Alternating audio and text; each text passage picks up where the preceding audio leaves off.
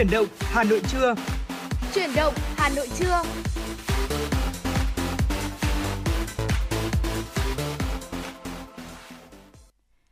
Thu Minh xin kính chào quý vị thính giả. Rất vui khi được gặp lại quý vị trong chương trình Chuyển động Hà Nội trưa nay, được phát trên tần số FM 96 MHz của Đài Phát thanh và Truyền hình Hà Nội. Chương trình của chúng tôi cũng đang được phát trực tuyến trên website hanoionline.vn. Dạ vâng ạ, xin được mến chào quý vị thính giả và chúng ta sẽ có hai uh, hai tiếng trực tiếp cùng với nhau và đồng hành cùng với nhau trên làn sóng FM 96 MHz đi qua rất nhiều những thông tin đáng quan tâm, những nội dung hấp dẫn và bên cạnh đó sẽ là những giai điệu âm nhạc. Vì vậy quý thính giả chúng ta hãy cố định tần số và tương tác cùng với chúng tôi qua số điện thoại quen thuộc 024 3773 6688 cũng như là fanpage FM 96 Thời sự Hà Nội. Và mở đầu cho chương trình chuyển động Hà Nội buổi trưa ngày hôm nay, xin được dành tặng cho quý vị thính giả một giai điệu âm nhạc. Và quý vị đừng quên, quý vị có thể yêu cầu âm nhạc trong suốt 120 phút lên sóng chương trình ngày hôm nay, từ ờ, bây giờ 10 giờ đến 12 giờ trưa nay. Thu Minh và Quang Minh chúng tôi đã sẵn sàng để nhận những yêu cầu đến từ quý vị thính giả. Còn ngay bây giờ thì hãy cùng đến với món quà đầu tiên mà chúng tôi dành tặng cho quý vị nhé. Đó chính là ca khúc Loanh Quanh với sự thể hiện của Mademoiselle.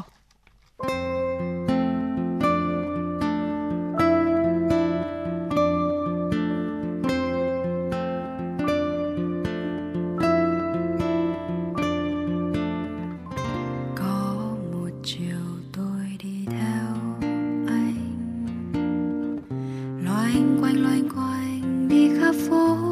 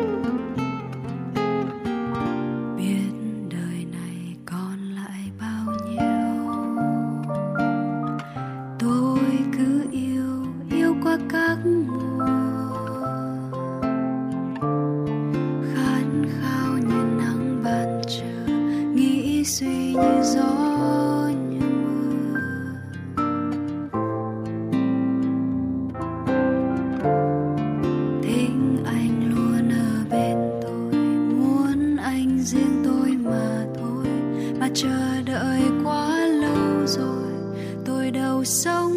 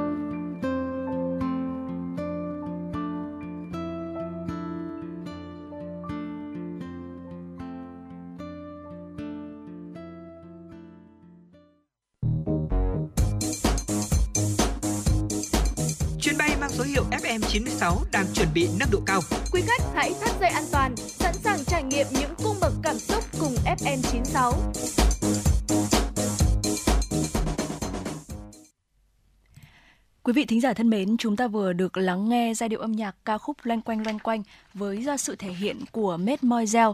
Còn ngay bây giờ thì xin mời quý vị chúng ta sẽ cùng đến với những tin tức đáng chú ý do biên tập viên Thu Vân thực hiện. Thưa quý vị và các bạn, kỷ niệm 76 năm Ngày Thương binh Liệt sĩ 27 tháng 7 năm 1947, 27 tháng 7 năm 2023. Ngày hôm qua, Ủy viên Ban Thường vụ Thành ủy, Chủ tịch Ủy ban Mặt trận Tổ quốc Việt Nam thành phố Nguyễn Lan Hương thay mặt lãnh đạo Thành ủy, Hội đồng nhân dân, Ủy ban nhân dân thành phố thăm tặng quà Trung tâm điều dưỡng người có công số 1 Hà Nội, tặng quà và gửi lời chúc sức khỏe đến người có công đang điều dưỡng tại trung tâm. Chủ tịch Ủy ban Mặt trận Tổ quốc Việt Nam thành phố Nguyễn Lan Hương cho biết, trong dịp này thành phố tổ chức nhiều hoạt động tri ân người có công, không chỉ trên địa bàn thành phố mà ở cả những tỉnh thành phố trong cả nước. Đoàn công tác trân trọng sự cố gắng của cán bộ công chức trung tâm nhiều năm qua đã thay mặt thành phố làm tốt nhiệm vụ với tinh thần chăm sóc người có công như chính người thân của mình.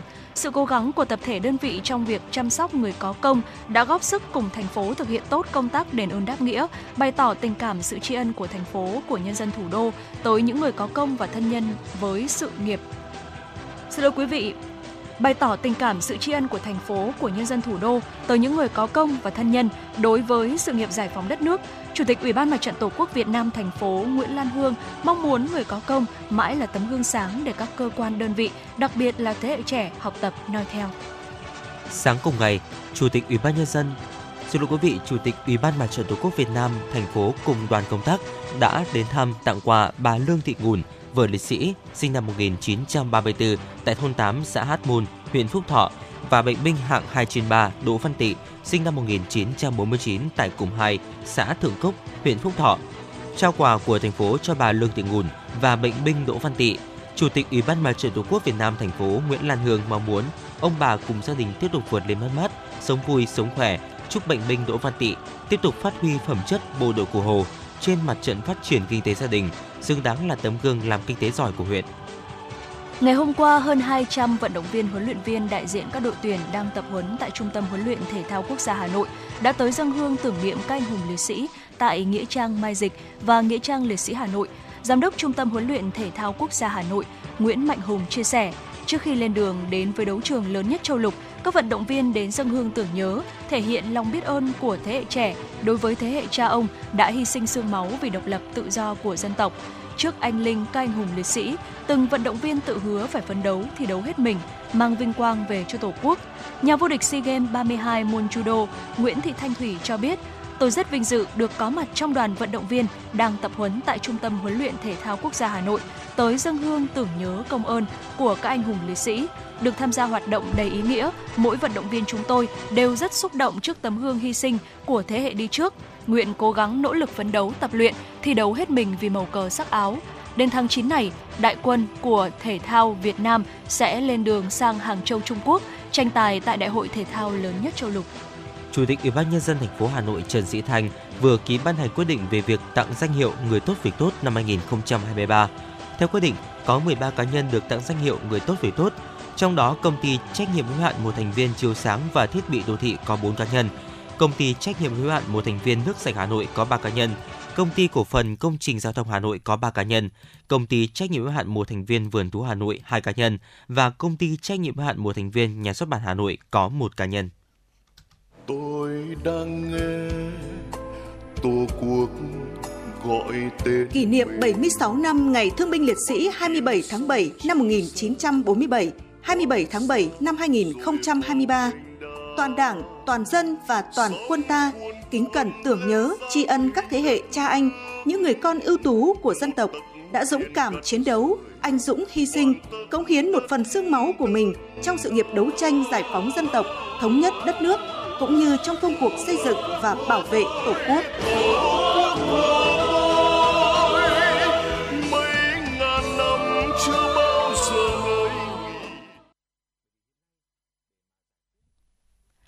Tiếp theo chương trình mời quý vị và các bạn chúng ta sẽ cùng thư giãn với một giai điệu âm nhạc ca khúc Lucy với sự thể hiện của Nguyên Hà, một sáng tác của nhạc sĩ Hứa Kim Tuyền.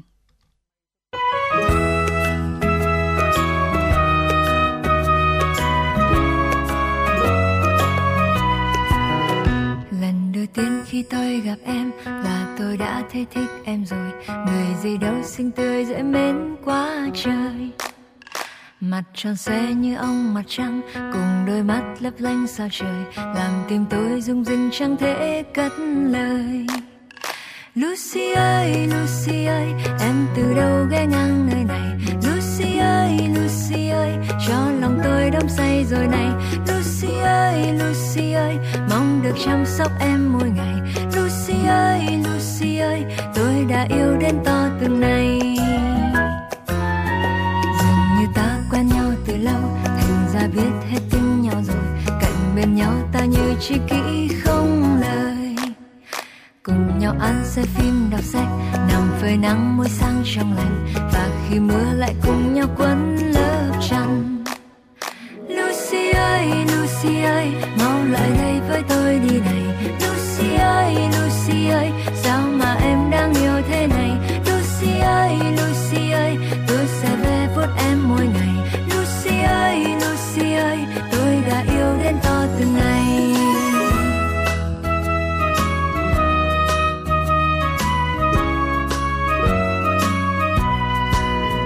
Người nào bé cũng sẽ phải lớn và hơi lớn sẽ phải đi học. Vậy nên em ở nhà ngoan nhé, nhớ em nhiều. Ở trường tôi có thêm bạn mới, cùng cô giáo rất thích kiểm tra và kỳ thi cam go vào cuối mỗi năm học. Lucy ơi Lucy ơi, tôi phải ôn toán văn sử địa. Lucy ơi Lucy ơi, tôi còn muốn hoa sinh lý anh. Lucy ơi Lucy ơi, tôi sẽ chơi với em cuối tuần. Lucy ơi Lucy ơi, thông cảm tôi nhé, em đừng buồn. Một, hai, năm năm năm, mười năm, người hơi lớn đã lớn thêm nhiều. Và đôi chân ngày càng sai bước rất xa còn Lucy luôn luôn ở đó, cùng đôi mắt lấp lánh sao trời. Vẫn làm tôi rung rinh chẳng thể cất lời. Lucy ơi Lucy ơi, ở ngoài kia có bao hay là Lucy ơi Lucy ơi, có tình yêu, có thêm tình bạn. Lucy ơi Lucy ơi, ta cùng đi khắp nơi chân trời. Lucy ơi Lucy ơi, ở ngoài kia thế gian tuyệt vời.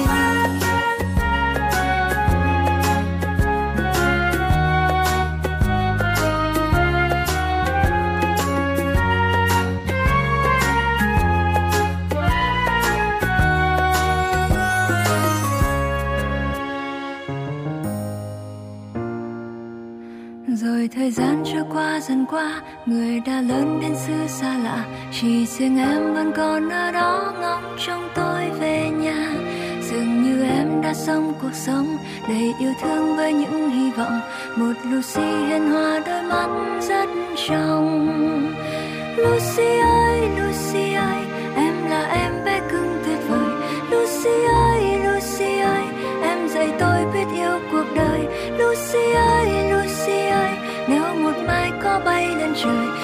Lucy ơi Lucy ơi. Em đừng quên thế gian tuyệt vời. Lucy ơi Lucy ơi. Em từ đâu ghé ngang nơi này? Lucy ơi Lucy ơi. Cho lòng tôi đắm say rồi này. Lucy ơi Lucy ơi. Mong được chăm sóc em mỗi ngày. Lucy ơi Lucy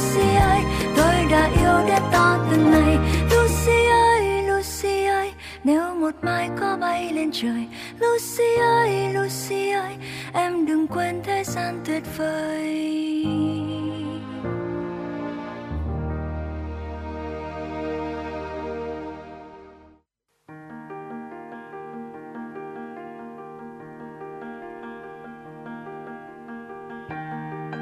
Quý vị và các bạn đang theo dõi kênh FM 96 MHz của đài phát thanh truyền hình Hà Nội.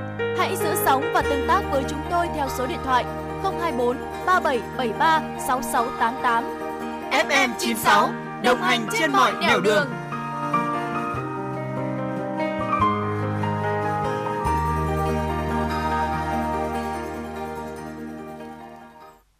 Quý vị thính giả thân mến, chúng ta vừa được lắng nghe một giai điệu âm nhạc rất vui tươi Ờ, nói về tình bạn mang tên Lucy. Ờ, đây là một sáng tác của nhạc sĩ Hứa Kim Tuyền với sự thể hiện của ca sĩ Nguyên Hà.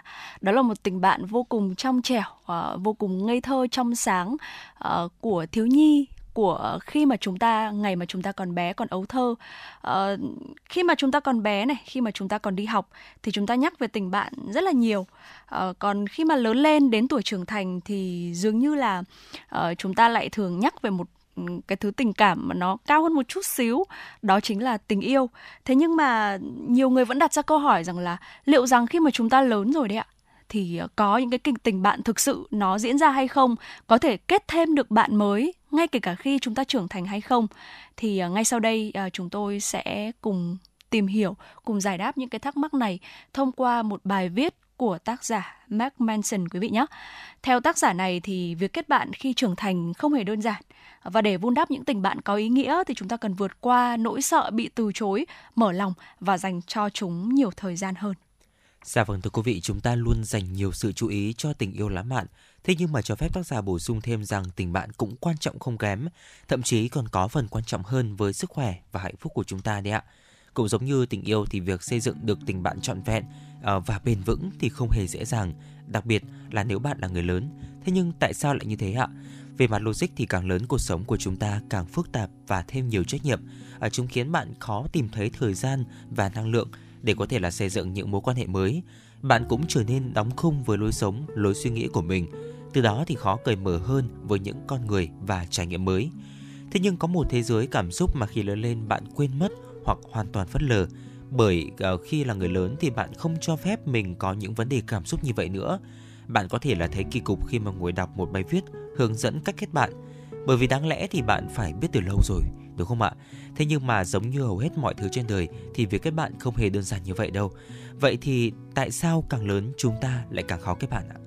Sự thật là khi mà lớn lên bất kỳ những cái vấn đề xúc cảm nào uh, mà chúng ta đã có sẽ trở nên phức tạp hơn rất nhiều. Cảm xúc mới chồng lên cảm xúc cũ rồi lại chồng lên gánh nặng cảm xúc từ quá khứ. Và chồng lên những điều này là mọi thứ kỳ vọng hỗn loạn mà xã hội đã đưa tới cho chúng ta suốt nhiều thập kỷ. Khi mà nhìn từ góc độ này thì không có gì ngạc nhiên khi mà càng lớn chúng ta càng khó kết bạn. Theo kinh nghiệm của tác giả có một vài thách thức mà chúng ta thường gặp uh, khi mà chúng ta kết bạn ở tuổi trưởng thành. Đầu tiên đó là sợ bị từ chối. Um, rất là ngạc nhiên, đúng không ạ? Bởi vì thường thì chúng ta sẽ nghĩ rằng cái lời từ chối nó sẽ đến từ cái mối quan hệ khác cơ. Mối quan hệ giữa hai người bày tỏ tình cảm yêu đương với nhau. Thế nhưng mà thực sự giữa hai người bạn cũng có thể xảy ra cái câu chuyện này. Là người lớn có lẽ thử thách cảm xúc lớn nhất khi mà kết bạn hoặc xây dựng bất kỳ mối quan hệ mới nào. Đó chính là nỗi sợ bị từ chối.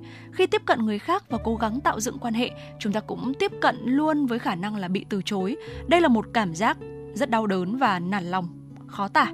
Thế nên sự lo lắng hay là hồi hộp khi kết bạn mới là phản ứng tự nhiên và thậm chí là lành mạnh. Và sau cùng thì nếu như mà chúng ta thực sự không quan tâm người khác nghĩ gì thì ờ, có lẽ rằng là chúng ta sẽ không ai có thể làm điều đó cả. Thế nhưng tất cả áp lực xã hội mà chúng ta phải đối mặt để hòa nhập, hoặc ít nhất là để không trở nên dị thường, sẽ gây hậu quả khi mà chúng ta bước vào tuổi 30.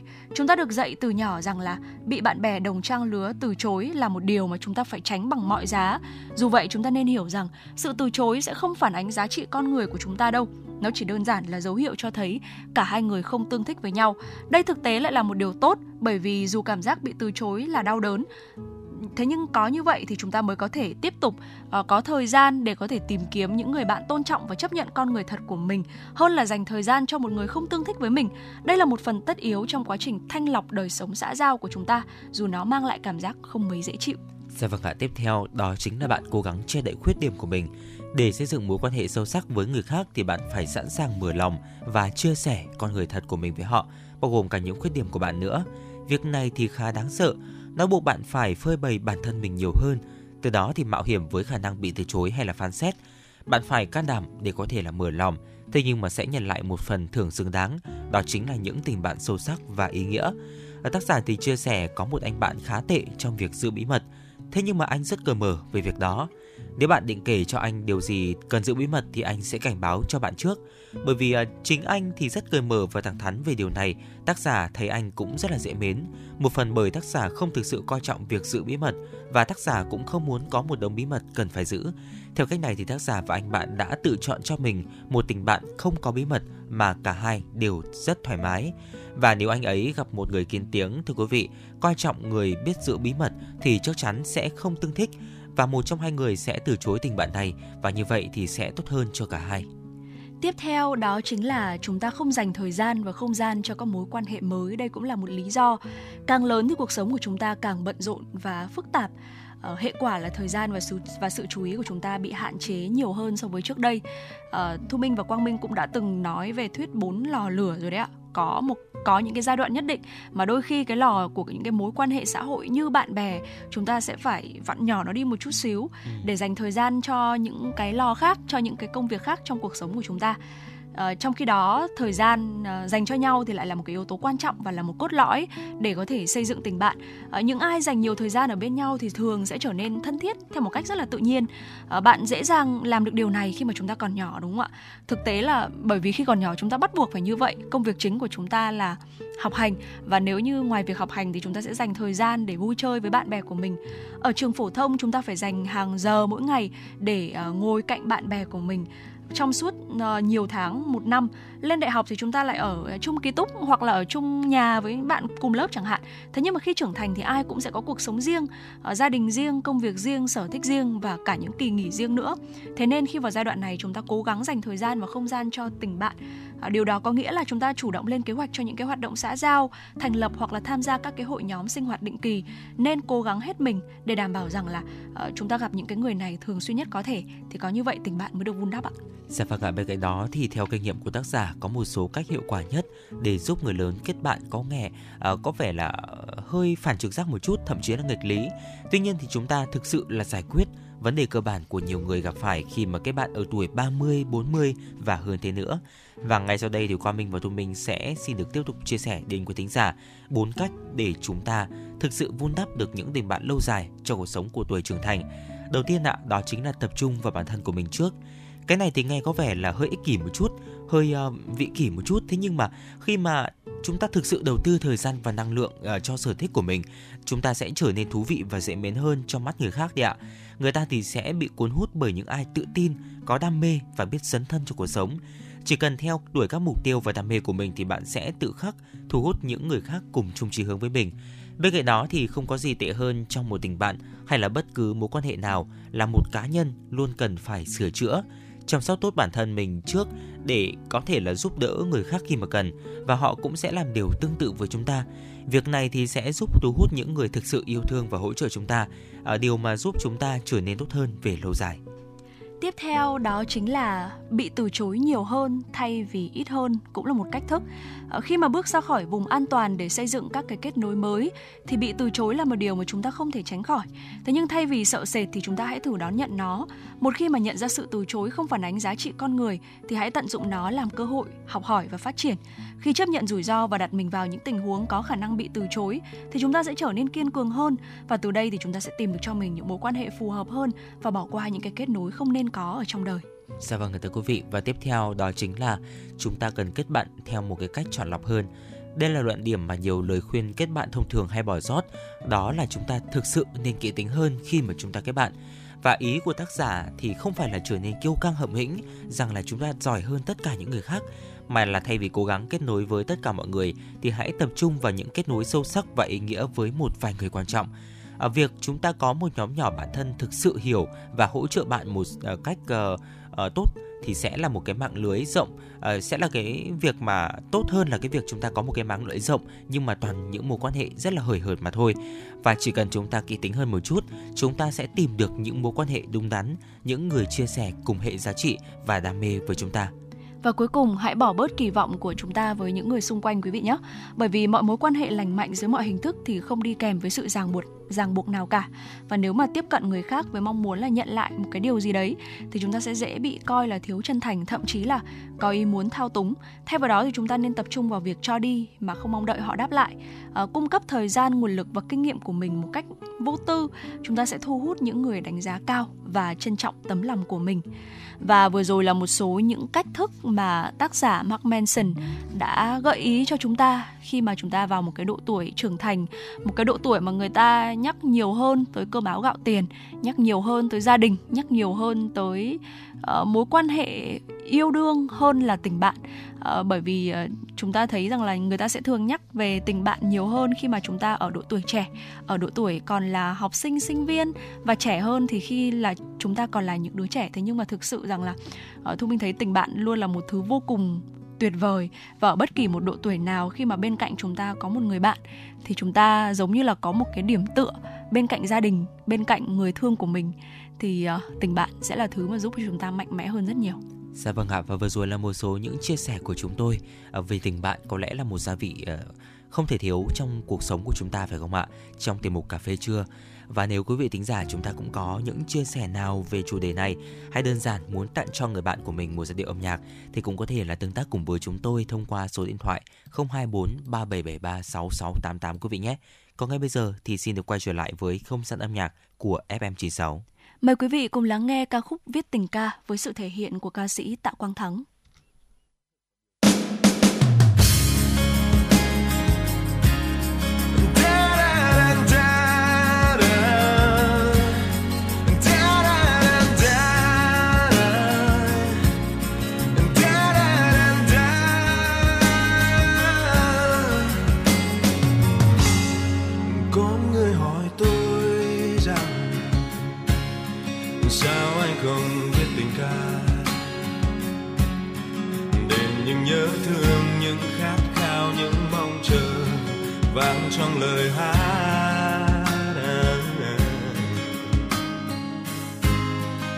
Có người hỏi tôi rằng,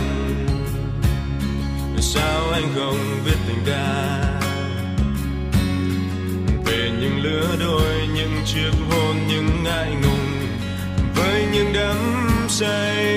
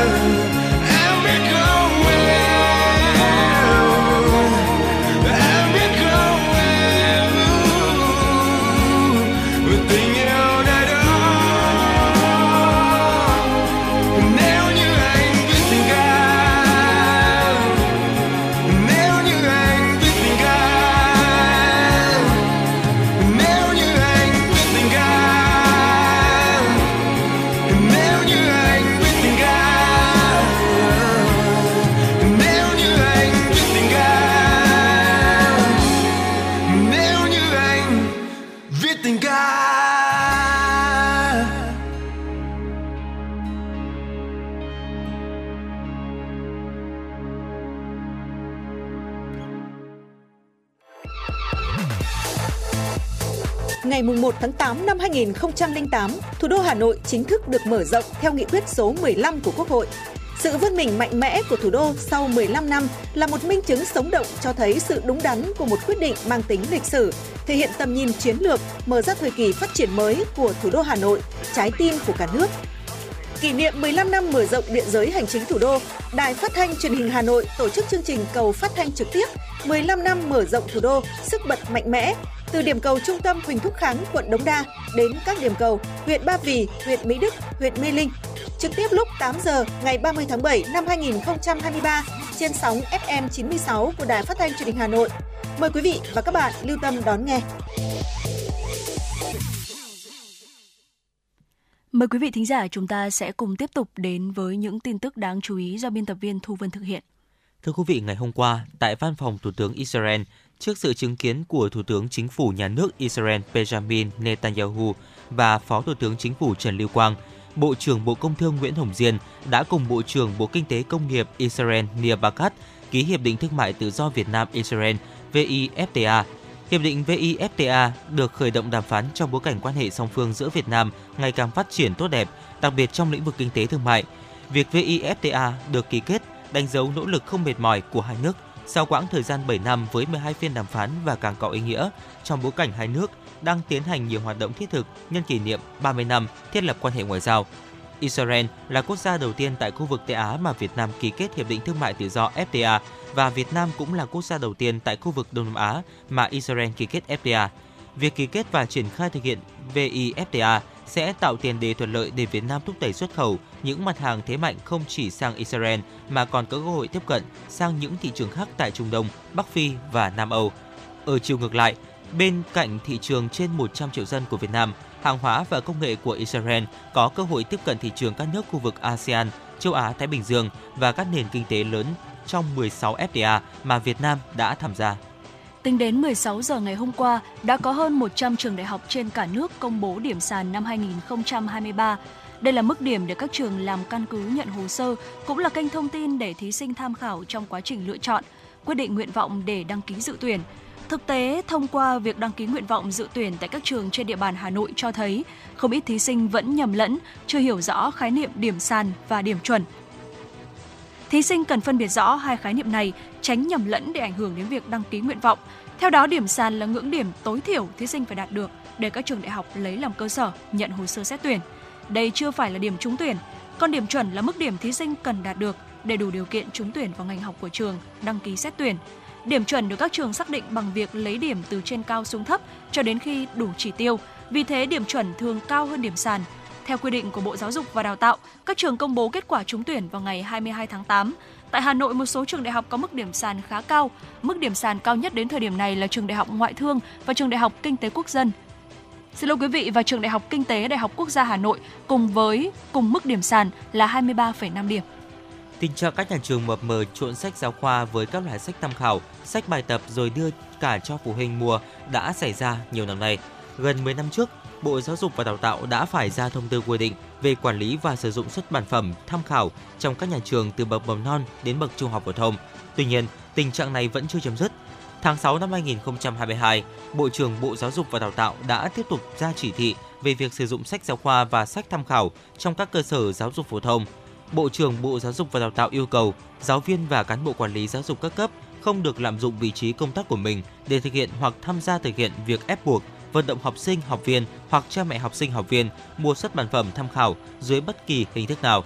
Ngoài trừ sách giáo khoa là bắt buộc, các tài liệu bổ trợ đều phải theo nhu cầu thực tế việc dạy học và trên tinh thần tự nguyện của phụ huynh và học sinh. Nếu phát hiện trường làm không đúng phụ huynh học sinh, hãy phản ánh đến các cơ quan quản lý nhà nước. Bộ Giáo dục và Đào tạo yêu cầu Sở Giáo dục và Đào tạo các địa phương tổ chức thanh tra kiểm tra cơ sở giáo dục phổ thông trong việc trang bị sách giáo khoa và tài liệu tham khảo, xử lý nghiêm trường hợp vi phạm. Trên thực tế có những phụ huynh cũng chưa phân biệt được đâu là sách giáo khoa, đâu là sách tham khảo. Sách giáo khoa là sách của những môn học bắt buộc phải có để học. Còn sách bài tập, sách tham khảo thì muốn mua hay không phụ thuộc vào nhu cầu, khả năng của từng học sinh. Phụ huynh cần chủ động tìm hiểu để đảm bảo quyền lợi của chính con em mình. Ủy ban nhân dân thành phố Hà Nội vừa ban hành kế hoạch về khắc phục các hạn chế khuyết điểm được chỉ ra sau hội nghị kiểm điểm năm 2022 của Ban cán sự Đảng và tập thể lãnh đạo Ủy ban nhân dân thành phố về tình trạng thiếu thuốc, trang thiết bị vật tư y tế tại một số cơ sở khám bệnh chữa bệnh trên địa bàn thành phố. Để khắc phục dứt điểm hạn chế khuyết điểm trên, kế hoạch đề ra 6 nhóm nhiệm vụ giải pháp trong đó, tiếp tục triển khai thực hiện nghiêm túc có hiệu quả các văn bản chỉ đạo của Trung ương, Chính phủ, Thủ tướng Chính phủ, Thành ủy, Hội đồng Nhân dân, Ủy ban Nhân dân thành phố về công tác bảo đảm đủ thuốc, trang thiết bị, vật tư y tế và các văn bản pháp luật hiện hành, tập trung thực hiện quyết liệt các giải pháp khắc phục những tồn tại hạn chế chỉ ra, giám đốc thủ trưởng các cơ sở y tế trên địa bàn thành phố chịu trách nhiệm toàn diện trước Ủy ban nhân dân thành phố nếu để xảy ra tình trạng thiếu trang thiết bị, vật tư y tế, hóa chất phục vụ cho công tác khám bệnh chữa bệnh và phòng chống bệnh dịch tiếp tục chủ động thực hiện việc mua sắm đấu thầu trang thiết bị, vật tư y tế, thuốc đáp ứng cho công tác khám bệnh chữa bệnh cho nhân dân trên địa bàn. Để làm tốt việc này, Ủy ban nhân dân thành phố phân công Sở Y tế là cơ quan thường trực phối hợp với các đơn vị có liên quan tham mưu đề xuất Ủy ban nhân dân thành phố kiện toàn ban chỉ đạo công tác đấu thầu thuốc, triển khai, hướng dẫn đơn vị thực hiện công tác mua sắm thuốc, trang thiết bị, vật tư y tế tại các cơ sở khám bệnh chữa bệnh trên địa bàn thành phố theo các chỉ thị, nghị quyết, kế hoạch và văn bản chỉ đạo của Ban Bí thư Trung ương Đảng, Chính phủ, Bộ Y tế, Thành ủy, Hội đồng nhân dân, Ủy ban nhân dân thành phố theo dõi hướng dẫn đôn đốc, kiểm tra các đơn vị trực thuộc theo chức năng, nhiệm vụ được phân công. Và vừa rồi là những tin tức trong nước đáng chú ý. Trước khi chúng ta cùng chuyển sang những tin tức quốc tế, xin mời quý vị thính giả chúng ta sẽ cùng thư giãn với một giai điệu âm nhạc.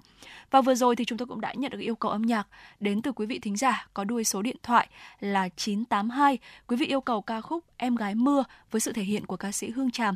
Ngay sau đây, xin mời tất cả quý vị chúng ta sẽ cùng thư giãn với ca khúc này. Và sau đó thì Thu Minh và Quang Minh sẽ quay trở lại với những tin tức quốc tế đáng chú ý.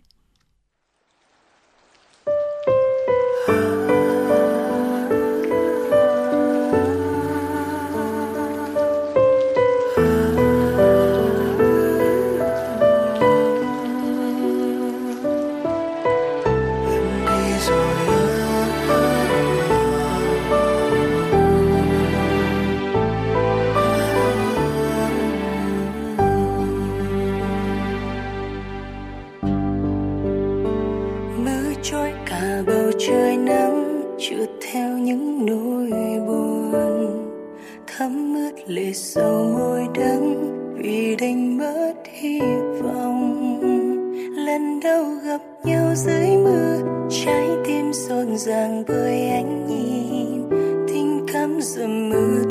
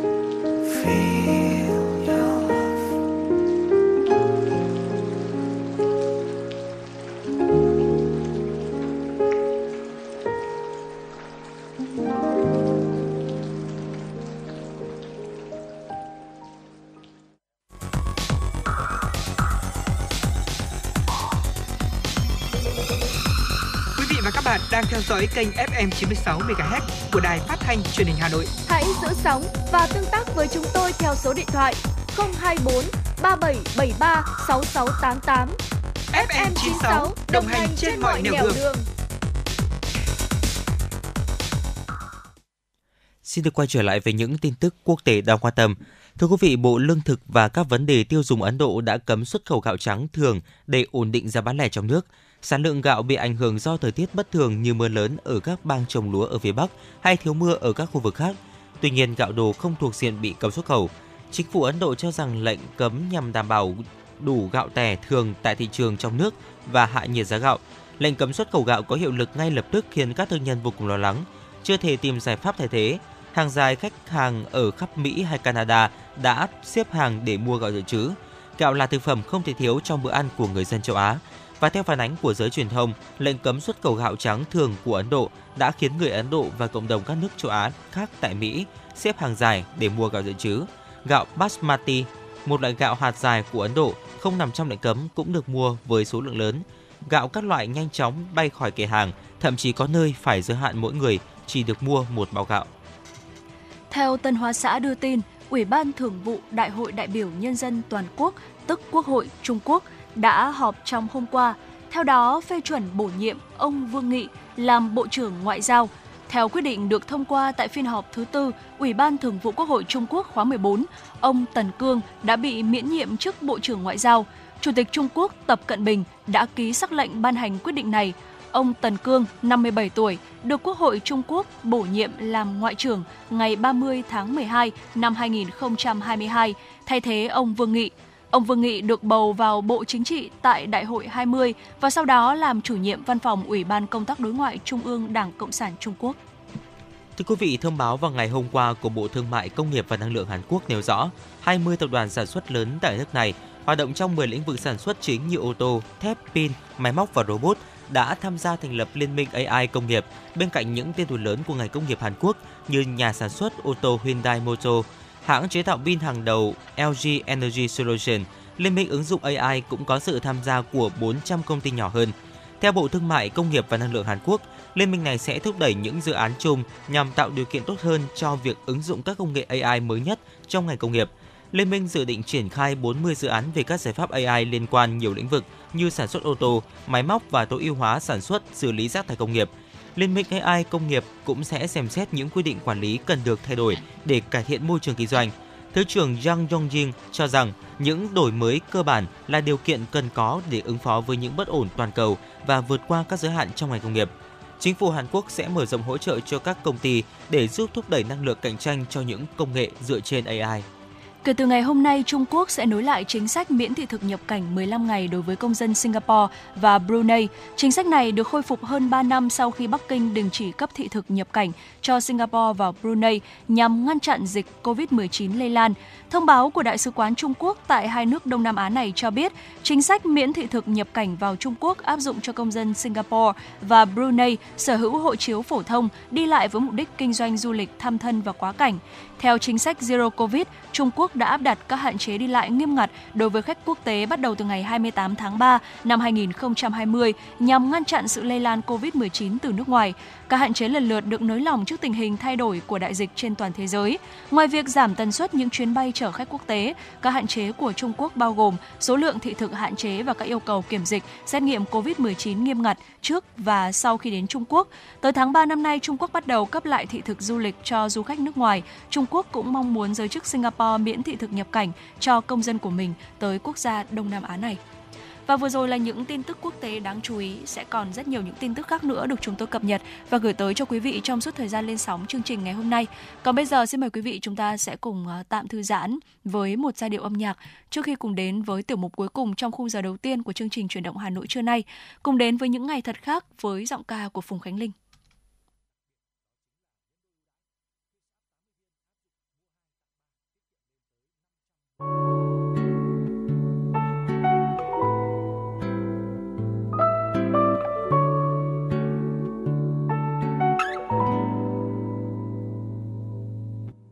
Khi ta bên nhau, chẳng ai dám nói với ai.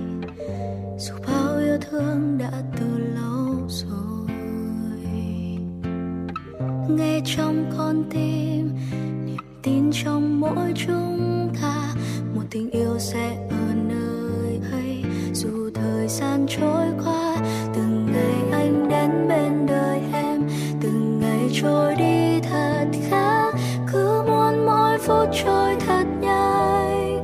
Đến khi gần anh ngập ngừng chưa nói nên lời yêu. Rộn ràng con tim đập khác, những phút ấm áp anh gần em. Gần lại xa, từng ngày anh đến bên đời em. Từng ngày trôi đi thật khác, cứ muốn mỗi phút giây ngừng trôi.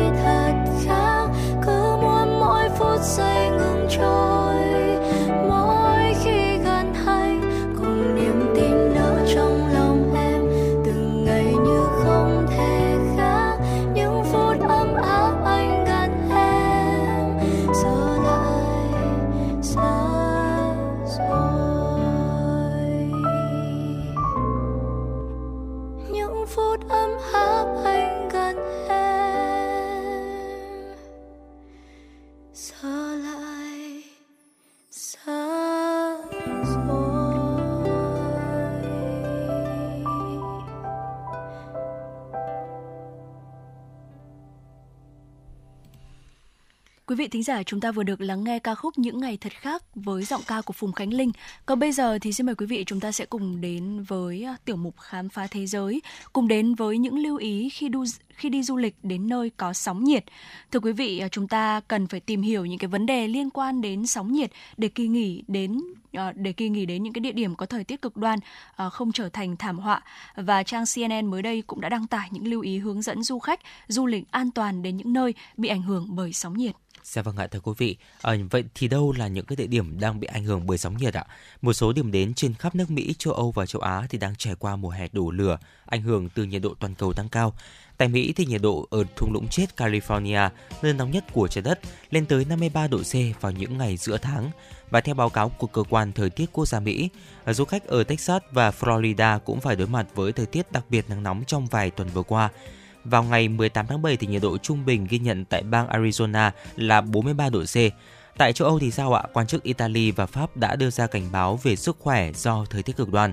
Bộ Y tế Italy đã ban hành cảnh báo thời tiết màu đỏ, báo hiệu mối đe dọa sức khỏe tiềm ẩn với những người tiếp xúc với nắng nóng và sóng nhiệt ảnh hưởng đến ít nhất 23 thành phố ở Italy khi mà nhiệt độ trong tuần vừa qua liên tục ở ngưỡng là từ 40 cho đến 44 độ C. Đầu tuần thì một số du khách đến với Italy đã bị ngã quỵ vì say nắng. Một du khách Anh thì đã bất tỉnh ở gần đấu trường La Mã. Nắng nóng cũng đang gia tăng ở Tây Ban Nha. Giới chức đảo Mallorca, điểm nghỉ dưỡng hè nổi tiếng đã đưa ra cảnh báo với du khách khi nhiệt độ trung bình được dự đoán là có thể lên tới 43 độ C. Tuần trước thì Bộ Văn hóa Hy Lạp thậm chí đã phải ra quy định đóng cửa di tích Acropolis ở Athens vào khung giờ từ 11 giờ đến 17 giờ do nắng nóng cao điểm. Trung Quốc ghi nhận nhiệt độ cao nhất chưa từng có vào cuối tuần trước khi nhiệt độ tăng lên gần 52 độ C ở Tân Cương. Các kỷ lục về nhiệt độ toàn cầu liên tục bị phá vỡ trong vài tuần gần đây và tình hình nắng nóng được dự báo sẽ tiếp tục tăng cao ở nhiều quốc gia trên thế giới. Theo số liệu sơ bộ của Tổ chức Khí tượng Thế giới, Tháng 6 đánh dấu nhiệt độ trung bình toàn cầu cao nhất từng được ghi nhận và mức nhiệt kéo dài sang cả tháng 7 này. Tổng thư ký của Tổ chức Khí tượng Thế giới, giáo sư Petteri Talas cho biết, thời tiết cực đoan ngày càng xảy ra thường xuyên hơn khi trái đất nóng lên, tác động lớn đến sức khỏe con người, hệ sinh thái, nền kinh tế, nông nghiệp, năng lượng và nguồn nước ở những khu vực nhiệt độ như thiêu đốt, hoạt động tham quan của khách du lịch có thể gặp khó khăn khiến họ phải thay đổi hoặc hủy bỏ lịch trình. Trẻ nhỏ hoặc du khách lớn tuổi mắc các bệnh mãn tính dễ gặp các nguy cơ về sức khỏe do nắng nóng gây ra. Du khách đến những điểm được dự báo nắng nóng thì à, nên cập nhật liên tục những cảnh báo an toàn của chính quyền địa phương, thậm chí là nên hủy chuyến đi nếu tình hình sóng nhiệt nghiêm trọng. Dạ vâng, thưa quý vị, vậy thì chúng ta nên làm gì khi mà đi du lịch đến những vùng nắng nóng cực đoan ạ? Các chuyên gia đưa ra lời khuyên du khách nên tham gia những hoạt động ngoài trời vào buổi sáng à, do mà nhiệt độ bắt đầu tăng từ khoảng 11 giờ, giữa trưa là thời điểm nóng nhất trong ngày. Nhiệt độ tiếp tục tăng cho đến đầu giờ tối và nhiệt độ vào buổi chiều ngột ngạt hơn nhiều so với buổi sáng. Du khách nên rửa tay, cổ tay, nhất là mặt và cánh tay bằng nước mát càng thường xuyên càng tốt. Tại châu Âu thì du khách có thể là ghé những đài phun nước xuất hiện ở mọi nơi. Ngoài ra thì nên tắm nước mát khi có thể và cố gắng hong khô cơ thể. Chính quyền Italy đưa ra lời khuyên người dân nên dành ít nhất 3 giờ mỗi ngày trong môi trường có điều hòa nhiệt độ. Du khách nên tìm một bảo tàng, phòng trưng bày hoặc nhà hàng mát mẻ để tránh nóng trong phòng điều hòa. Trang phục trong mùa nóng thì ưu tiên quần áo rộng rãi, chất liệu thoáng mát, thoa kem chống nắng thường xuyên và liên tục thoa lại sau vài giờ.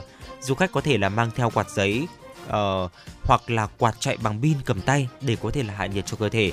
Bên cạnh đó thì Trung tâm Kiểm soát và Phòng ngừa bệnh tật CDC khuyên du khách nên uống nhiều nước hơn mức bình thường và đừng đợi đến khi cảm thấy khát thì mới uống.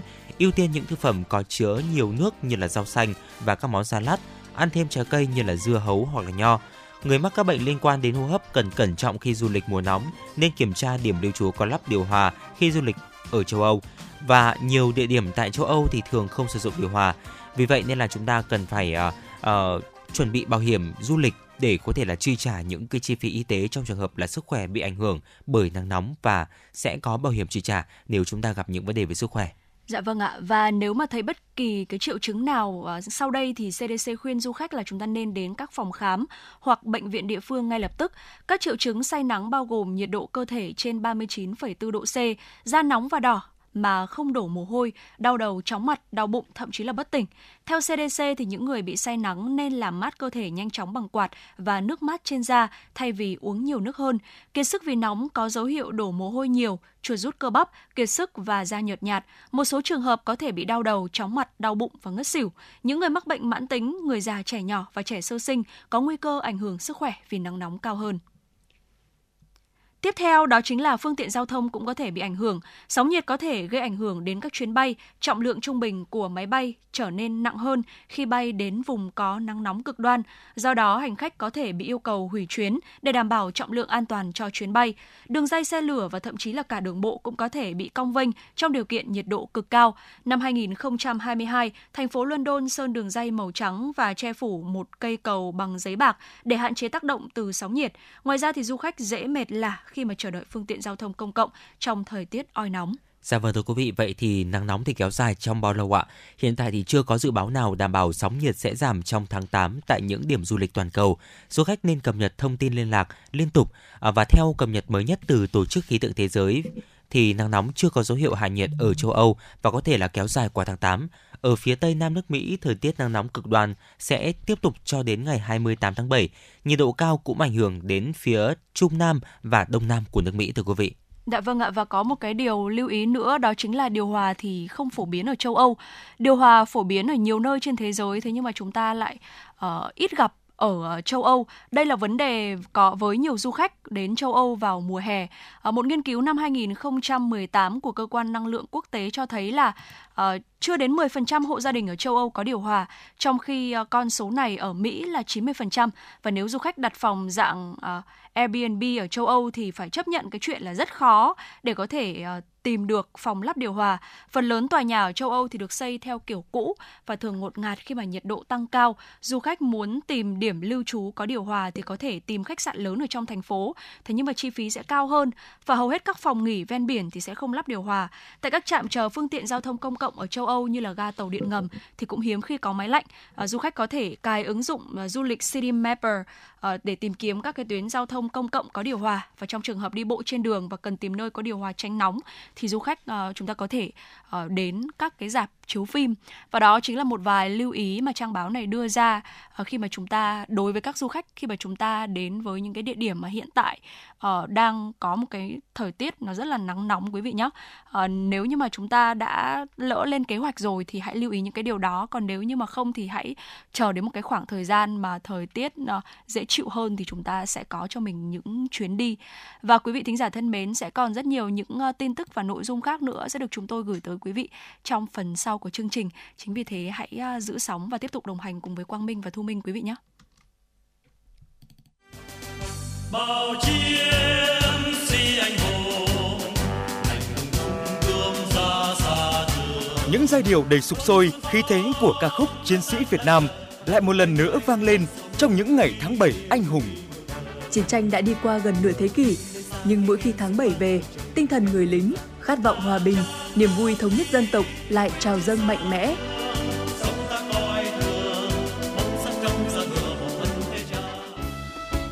Kỷ niệm 76 năm Ngày Thương binh Liệt sĩ 27 tháng 7 năm 1947, 27 tháng 7 năm 2023. Đài Phát thanh Truyền hình Hà Nội tổ chức đêm hòa nhạc với chủ đề Giai điệu người lính. Chương trình nghệ thuật đặc sắc để tưởng nhớ và tri ân những anh hùng liệt sĩ, những thương bệnh binh đã không tiếc máu xương và tuổi thanh xuân của mình lên đường theo tiếng gọi của Tổ quốc.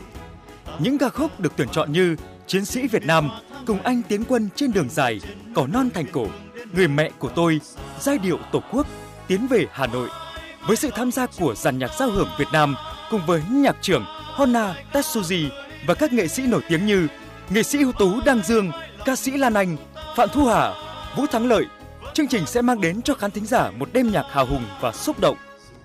Hà Nội Concert, hòa nhạc mùa hè, giai điệu người lính.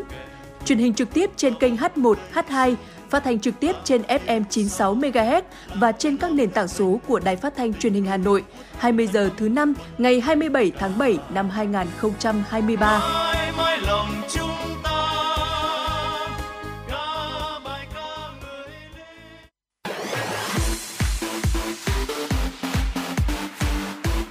Chuyển động Hà Nội trưa. Chuyển động Hà Nội trưa.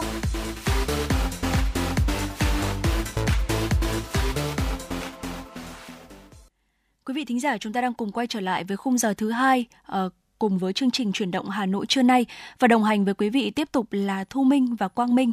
Trong phần tiếp theo của chương trình thì chúng tôi sẽ tiếp tục gửi tới cho quý vị những tin tức đáng chú ý, những giai điệu âm nhạc và một phần tọa đàm ở phía cuối chương trình.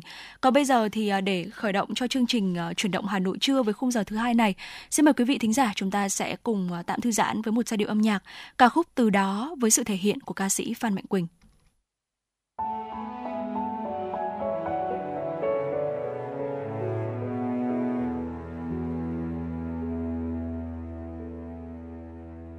Và hồn tôi từ đó là khúc ca vang trong ngần làm đôi môi dạng dỡ tình ban đầu.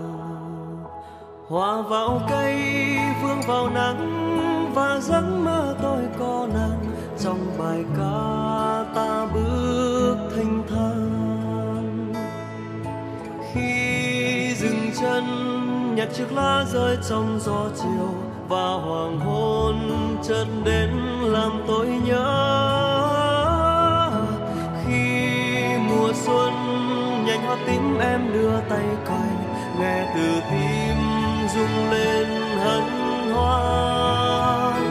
Và hôm tôi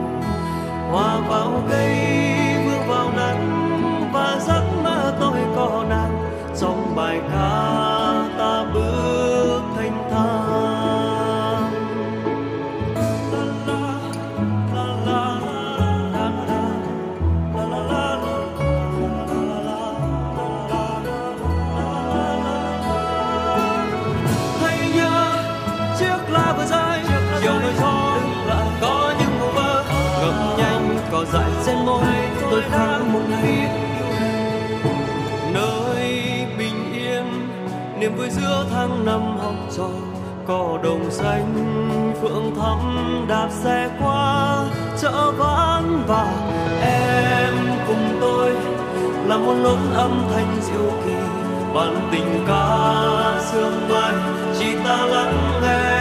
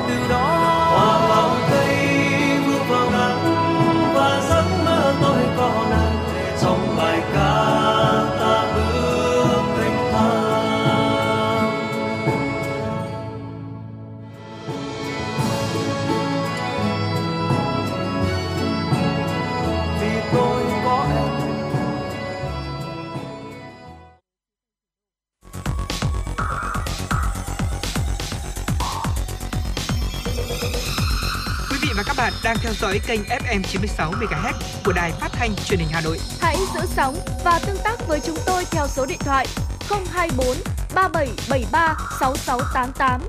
FM 96 đồng hành trên mọi nẻo đường.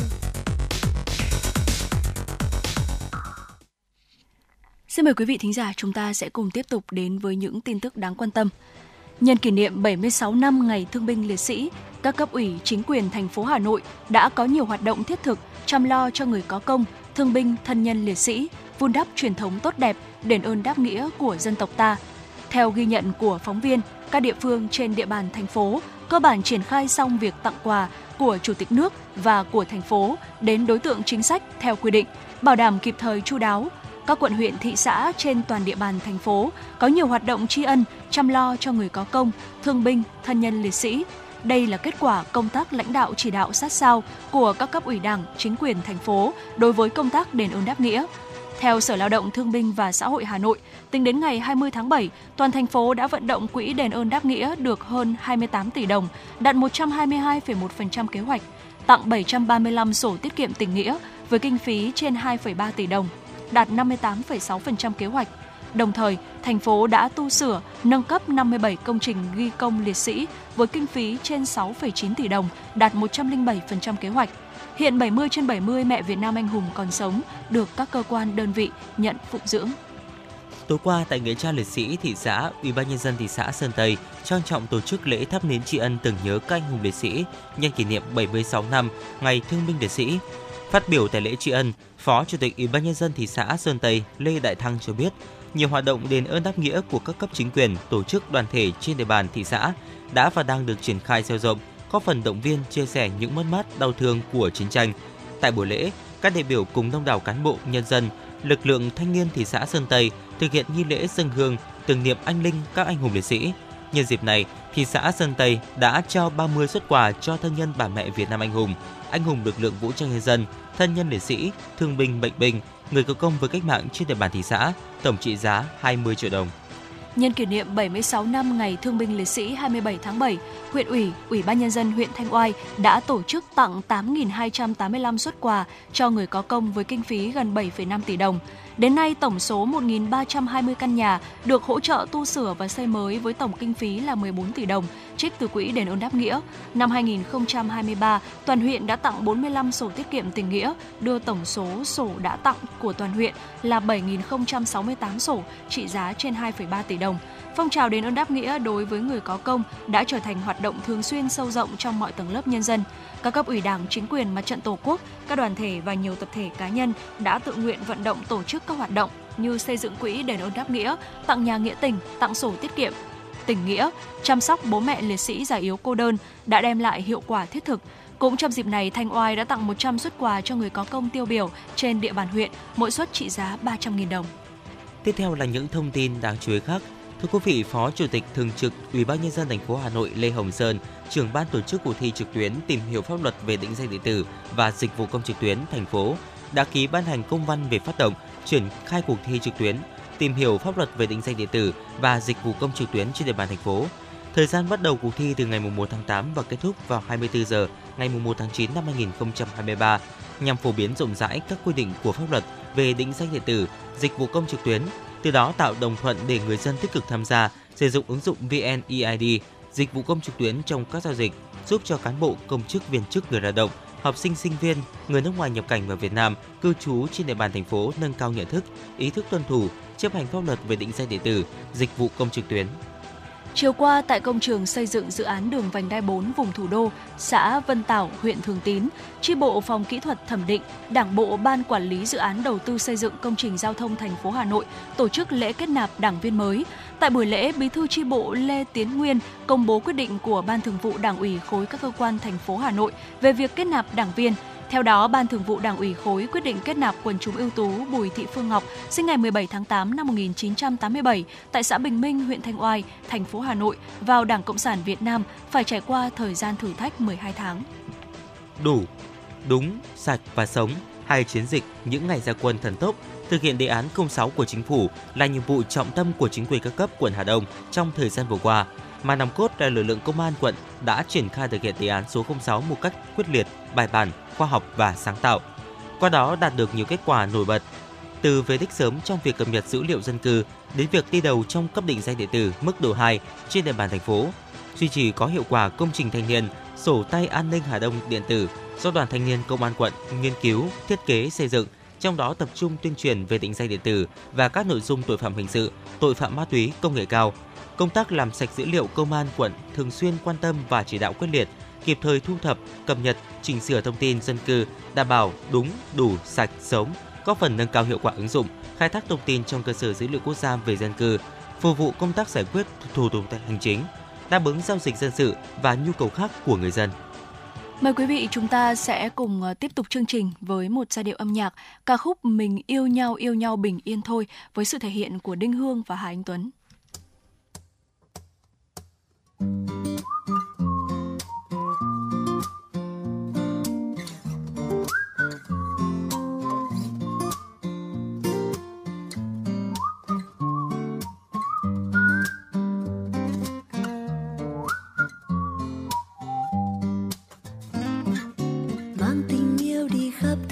thành phố thật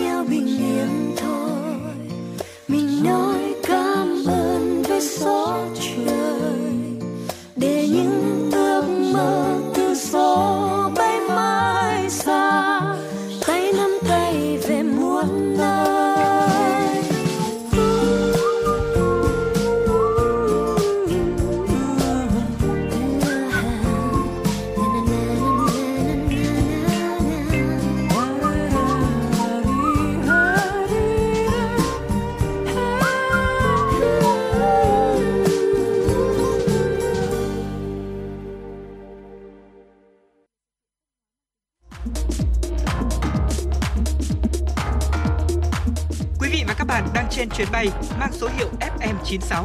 Hãy thư giãn, chúng tôi sẽ cùng bạn trên mọi cung đường.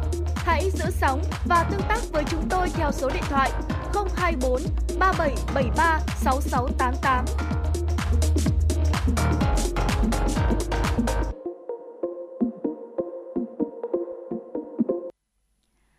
Chương trình chuyển động Hà Nội xin được tiếp tục với những thông tin kinh tế, văn hóa xã hội. Thưa quý vị và các bạn, Thương vụ Việt Nam tại Hà Lan cho biết, sắp tới một đoàn doanh nghiệp Hà Lan hoạt động trong nhiều lĩnh vực sẽ sang Việt Nam tìm kiếm đối tác, thu mua hàng hóa tại chuỗi sự kiện kết nối các nhà hàng cung ứng quốc tế do Bộ Công Thương tổ chức từ ngày 13 tháng 9 đến ngày 15 tháng 9 tại thành phố Hồ Chí Minh. Dự kiến thành phần đoàn sẽ bao gồm đại diện một số tập đoàn, nhà phân phối, hãng bán lẻ, công ty thương mại trụ sở tại Hà Lan có chi nhánh trải khắp khu vực châu Âu. Các doanh nghiệp Hà Lan mong muốn sẽ tìm kiếm thêm được nhiều đối tác mua hàng uy tín từ Việt Nam cũng như thu thập được thêm nhiều thông tin hữu ích về hàng hóa Việt Nam để đa dạng nguồn hàng cho hệ thống phân phối của họ tại thị trường sở tại. Trong thời gian diễn ra chuỗi sự kiện, các doanh nghiệp này cũng đã lên kế hoạch khảo sát, làm việc với các nhà cung ứng, tham quan quy trình sản xuất các nhà máy tiếp tục giảm lãi suất huy động để điều chỉnh hạ lãi suất cho vay hỗ trợ doanh nghiệp. Bốn ngân hàng thương mại nhà nước đã có mức lãi suất huy động thấp nhất trong khoảng một năm.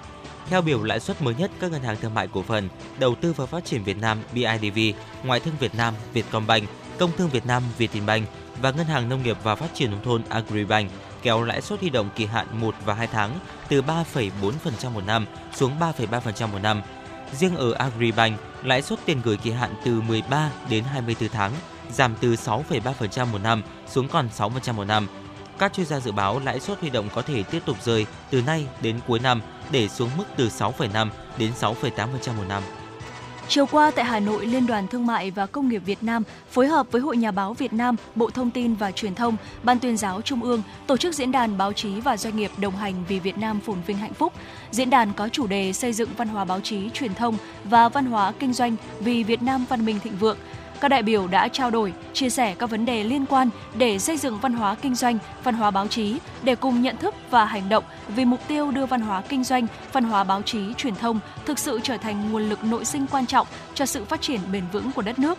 Diễn đàn cũng thảo luận về tăng cường hợp tác báo chí và doanh nghiệp, hướng đến mục tiêu nâng cao chất lượng hiệu quả thông tin, tuyên truyền của báo chí về kinh tế doanh nghiệp, doanh nhân, bảo đảm tính chuyên nghiệp, khách quan trung thực, công bằng, khích lệ tinh thần kinh doanh trong xã hội, hạn chế các hiện tượng tiêu cực và thông tin sai lệch ảnh hưởng đến doanh nghiệp và môi trường kinh doanh.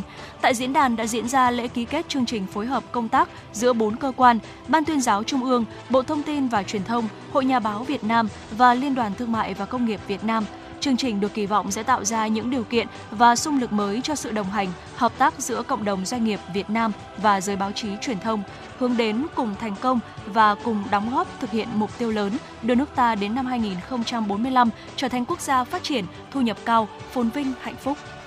Theo thông tin từ Vụ Giáo dục Đại học, Bộ Giáo dục và Đào tạo, tính đến chiều tối ngày 25 tháng 7, hệ thống xét tuyển chung của Bộ đã ghi nhận có 520.000 thí sinh đăng ký nguyện vọng xét tuyển đại học năm 2023 với tổng số 2,4 triệu nguyện vọng.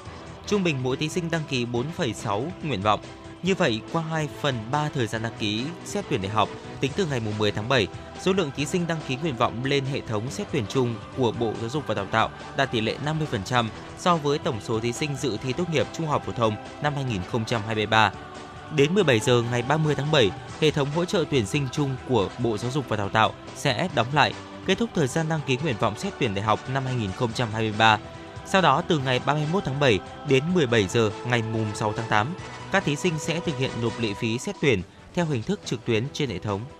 Trước những diễn biến phức tạp của tình hình trật tự an toàn giao thông trong thời gian gần đây, nhất là tai nạn giao thông do xe ô tô kinh doanh vận tải diễn ra vẫn chiếm từ 30% đến 40% tổng số vụ tai nạn giao thông đường bộ. Bộ Công an ban hành kế hoạch tổng kiểm soát phương tiện kinh doanh vận tải nhằm kịp thời phát hiện, ngăn chặn, xử lý các hành vi vi phạm, góp phần hạn chế tai nạn giao thông liên quan đến xe ô tô kinh doanh vận tải hành khách, ô tô vận tải hàng hóa bằng container, nhất là các vụ tai nạn giao thông rất nghiêm trọng, đặc biệt nghiêm trọng. Qua tổng kiểm soát tạo chuyển biến tích cực về nhận thức, ý thức chấp hành pháp luật về giao thông của chủ phương tiện và lái xe, đồng thời phát hiện những tồn tại khó khăn vướng mắc, bất cập trong công tác quản lý nhà nước về hoạt động kinh doanh vận tải hành khách, vận tải hàng hóa bằng container để kiến nghị các cơ quan chức năng các giải pháp khắc phục. Dạ vâng thưa quý vị, vừa rồi là những ờ, tin tức đáng chú ý có trong buổi trưa ngày hôm nay.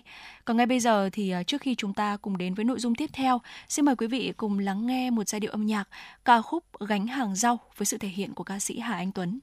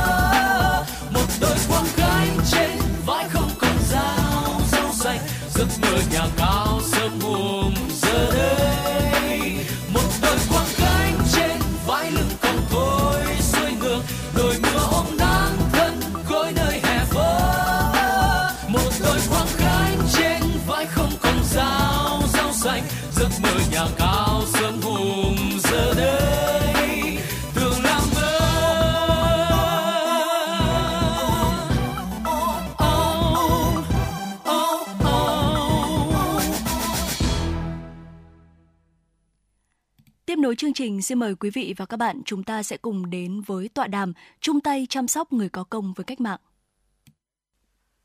Thưa quý vị và các bạn, bằng tình cảm và trách nhiệm với gia đình chính sách, người có công, những năm qua, các cấp, các ngành và nhân dân trên địa bàn thành phố Hà Nội đã thực hiện tốt công tác chăm sóc người có công, các phong trào đền ơn đáp nghĩa với nhiều hoạt động phong phú và thiết thực. Đặc biệt, việc chăm sóc điều dưỡng phục hồi sức khỏe người có công nhận được sự chung tay góp sức của cả cộng đồng.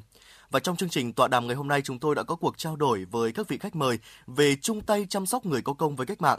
Xin được trân trọng giới thiệu sự có mặt của quý vị khách mời.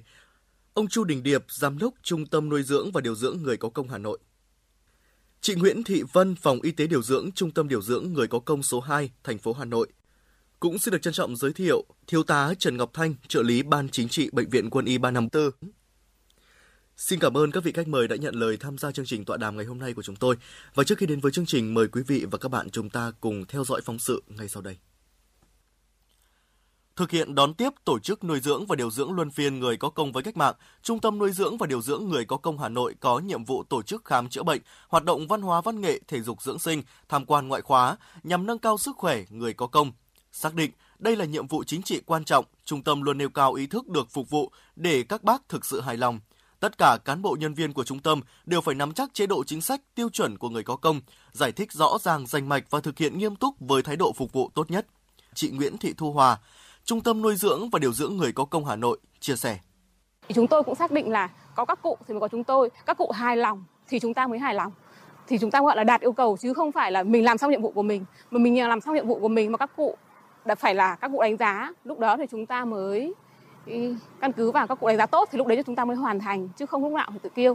Bên cạnh đó thì anh em cũng rất là phấn khởi bởi vì là các cụ là người cao tuổi, các cụ là cái là người ờ, có công với cách mạng, được Đảng và Nhà nước là thực hiện cái chế độ. Đây là mình là nơi mà thực hiện chế độ của đảng nhà nước đưa cái chế độ đến với các cụ. Nên các cụ đến đây thì đều rất là phấn khởi và anh chị em cũng rất là là là, là phục vụ rất thoải mái.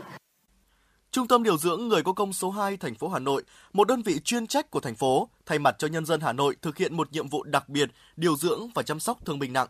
Hàng năm, trung tâm được Sở Lao động Thương binh và Xã hội Hà Nội giao chỉ tiêu điều dưỡng luân phiên từ 1.700 đến 3.000 lượt người. Ngoài nhiệm vụ điều dưỡng luân phiên, trung tâm còn nuôi dưỡng thường xuyên người có công với cách mạng trên địa bàn thành phố Hà Nội. Hiện tại trung tâm đang nuôi dưỡng các mẹ liệt sĩ, vợ liệt sĩ, con liệt sĩ, người nghỉ hưu, sống cô đơn không nơi nương tựa, người hưởng chính sách như thương binh. Nhiều người trong số đó không có khả năng tự phục vụ sinh hoạt cá nhân hàng ngày. Năm nay, trung tâm còn được giao điều dưỡng 3.700 người có công của hai nguồn thành phố và trung ương. Để đáp ứng nhu cầu chăm sóc điều dưỡng, trung tâm đã tập huấn bảo trì, bảo dưỡng hệ thống máy sục, tắm sục, đồ bếp, thang máy, phun thuốc mũi, cắt tỉa cây cảnh, tạo môi trường cảnh quan. Ông Nguyễn Văn Triệu, Giám đốc Trung tâm Điều dưỡng Người có công số 2 Hà Nội chia sẻ. Bởi vì à, hầu hết thương bệnh binh, dù là nuôi dưỡng hay là điều dưỡng thì cũng đều là thương bệnh binh cả. Và hầu hết thì cũng là đều là người cao tuổi, cũng trên 60 cả. Thậm chí à, có à, các bác thì cũng 97, 98 tuổi vẫn đi điều dưỡng. À, chính vì vậy mà đối với mỗi cán bộ cần phải mang trong mình có một cái tâm huyết rất lớn và có một cái thái độ hết sức cầu thị và cực kỳ trách nhiệm thì mới đáp ứng được cái yêu cầu nhiệm vụ trong cái công tác nuôi dưỡng và điều dưỡng. Với tấm lòng biết ơn và kính trọng đối với thương binh bệnh binh, tập thể cán bộ nhân viên các trung tâm luôn nêu cao tinh thần trách nhiệm của mình trong từng công việc. Chăm sóc thương binh bệnh binh như những người thân ruột thịt của mình. Phục vụ tận tình chu đáo, tư vấn hướng dẫn chăm sóc sức khỏe thể chất và tinh thần, hỗ trợ luyện tập và phục hồi chức năng cho các đối tượng điều dưỡng. Được đón tiếp phục vụ tận tình chu đáo, các đối tượng người có công đều cảm thấy thoải mái, khỏe mạnh, phấn khởi trước sự quan tâm của đơn vị, được người có công ghi nhận và đánh giá cao. À, khi chúng tôi vào đây thì cũng được là anh chị em trong trung tâm hướng dẫn là khi vào đây là các ngay chúng tôi sẽ được hưởng những cái chế độ trước tiên là chăm sóc sức khỏe sau nữa là chăm sóc về sinh hoạt ăn uống đồng thời cũng hướng dẫn chúng tôi những cái cách à, là thể dục thể thao rồi thì ờ, đi bộ trên đường sỏi rồi thì ờ, hàng à, ngày là có vào ờ, thư giãn về massage trên máy cũng như là ngâm chân bằng thuốc bắc rồi là cuối buổi thì đều có được hưởng cái chế độ là uh, uống thêm thuốc bổ của bên Tây y. Chúng tôi ở nhà với con cháu đã được chăm sóc. Những cái chăm sóc của nó tôi ngẫm nghĩ rằng là à, nó cũng là thật như ở đây thế tôi đến đây tôi nghĩ trước khi đến tôi bảo tôi xa nhà mấy hôm hơi buồn. Nhưng khi đến đây được các anh chị em ở đây, các cháu ở đây đón tiếp, chăm sóc chúng tôi, chúng tôi rất phấn khởi.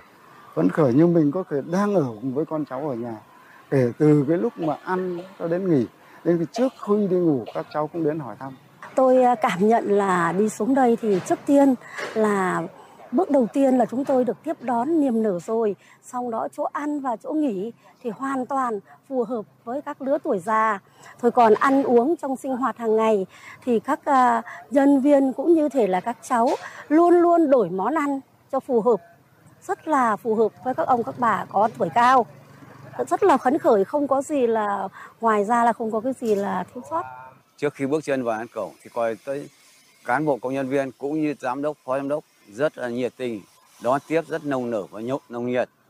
Coi toàn bộ nhân dân trong ờ, đoàn điều dưỡng trận này ai cũng ca ngợi là rất là nhiệt tình mà phục vụ chăm lo cho các ông các, các bác được đến nơi chốn nhất là những người cao tuổi.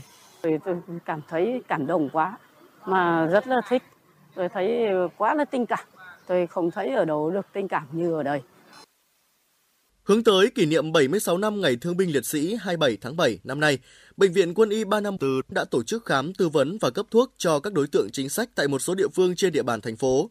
Theo đó, các đối tượng chính sách là thương binh, bệnh binh, thân nhân liệt sĩ, cán bộ lão thành cách mạng đã được đội ngũ y bác sĩ Bệnh viện Quân y 354 thăm khám tổng quát, siêu âm, điện tim và cấp phát thuốc miễn phí đồng thời được tư vấn chăm sóc sức khỏe, hướng dẫn cách sử dụng thuốc hợp lý và chế độ ăn uống phù hợp, đề phòng và điều trị một số bệnh thường gặp.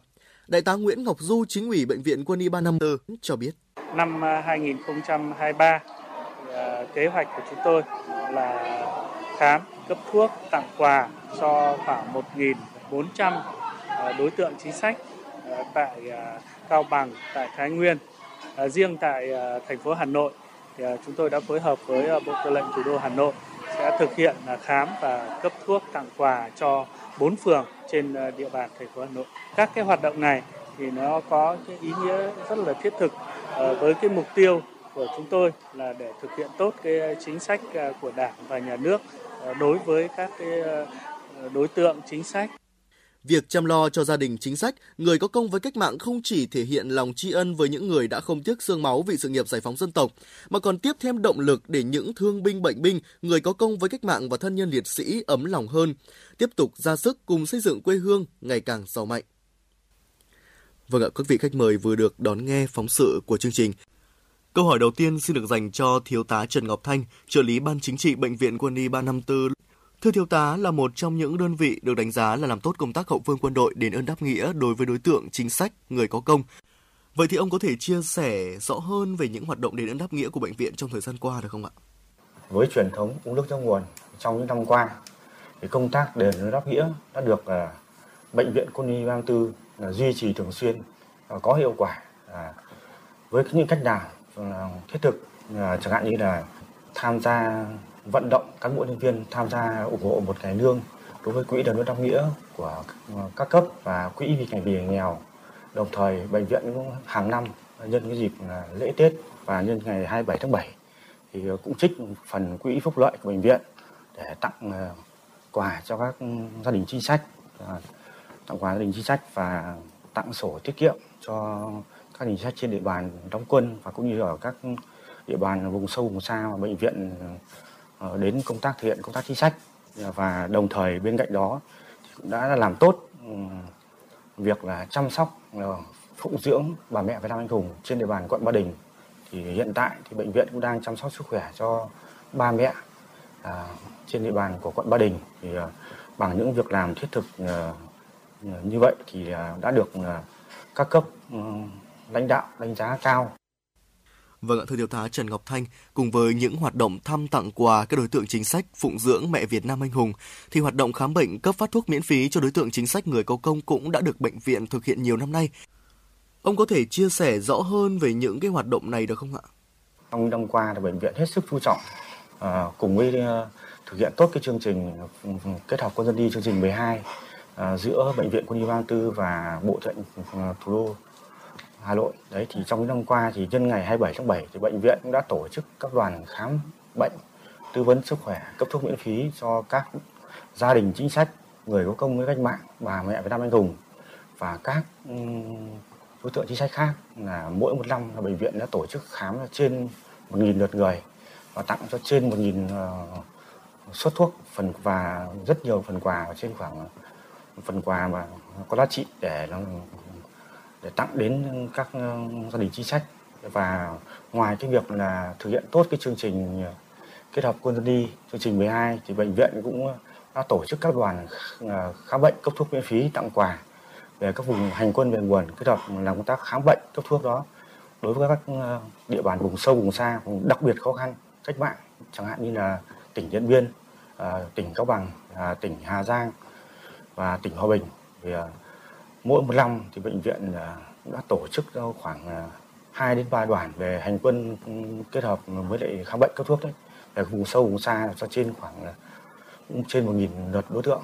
Đấy và bên cạnh đó thì cũng đã ngoài cái việc là khám bệnh rồi tặng quà rồi thì bệnh viện cũng đã làm tốt công tác nữa là là, là để đóng đáp nghĩa. Đó là việc là hỗ trợ xây nhà à, tình nghĩa tặng gia đình đặc biệt khó khăn. Là mỗi một căn nhà bệnh viện hỗ trợ là 80 triệu đồng Vâng thưa quý vị, ờ, được biết là công tác hậu phương quân đội của Bệnh viện Quân y 354 luôn thực hiện tốt, trong đó có sự đóng góp không nhỏ của lực lượng đoàn viên thanh niên. Vậy thì ờ, những cái hoạt động đóng góp của đoàn viên thanh niên cụ thể là gì thưa ông? với ờ, tinh thần là đâu cần thanh niên có việc gì khó có thanh niên thì trong những năm qua đối với lực lượng thế hệ trẻ bệnh viện Quân y 34 chúng tôi luôn được sự quan tâm của các cấp lãnh đạo trong bệnh viện thì chúng tôi ngoài những cái việc mà thực hiện tốt cái nhiệm vụ chuyên môn của trên từng cương vị công tác thì chúng tôi cũng luôn xung kích đi đầu à, trong tham gia thực hiện tốt cái công tác ờ, đền ơn nghĩa công tác chính sách và công tác dân vận à, đối với ờ, ờ, những nơi ở vùng sâu vùng xa đặc biệt là trong trong cái hành trình ờ, quân đội chung tay vì sức khỏe cộng đồng ấy, thì lực lượng đoàn viên thanh niên cũng luôn được lòng cốt là tham gia khám bệnh tư vấn sức khỏe cấp thuốc tặng quà đặc biệt là cho các cháu à, trẻ em nhiễm chất độc da cam dioxin và các ờ, đồng chí là thương bệnh binh của làng hữu nghị của trung tâm uh, trung ương hội cựu chiến binh Việt Nam Vâng ạ, xin được cảm ơn thiếu tá Trần Ngọc Thanh. Thưa quý vị, những người có công với cách mạng, người tham gia vào các cuộc kháng chiến giải phóng dân tộc hiện nay đang càng già yếu. Nhu cầu về đời sống vật chất, chăm sóc sức khỏe là một điều rất cần thiết. Chính từ những thực tế đó thì hiện nay, Đảng và Nhà nước đã có rất nhiều những chính sách cho người có công như chính sách bảo hiểm y tế, chăm sóc sức khỏe, những ưu đãi về kinh tế, nhà ở, trợ cấp được ban hành và thực hiện có hiệu quả người có công hiện nay không chỉ được nhận những chính sách ưu đãi của Đảng nhà nước mà còn nhận được sự chung tay đóng góp của cả cộng đồng. Điều đó góp phần thể hiện đạo lý tốt đẹp uống nước nhớ nguồn của dân tộc Việt Nam, kịp thời động viên giúp đỡ người có công vươn lên trong cuộc sống. Thưa ông Chu Đình Điệp, hàng năm thì để chuẩn bị cho công tác điều dưỡng với số lượng lớn người có công thì trung tâm đã có những chuẩn bị như thế nào về cơ sở vật chất để có thể đáp ứng được cái nhu cầu trong chăm sóc điều dưỡng thưa ông? công tác chuẩn bị cho công tác điều dưỡng thì đây là một trong công việc mà chúng tôi đã phải làm thường niên. À, mỗi một năm thì à, kế hoạch đó càng phải cẩn thận tỉ mỉ hơn.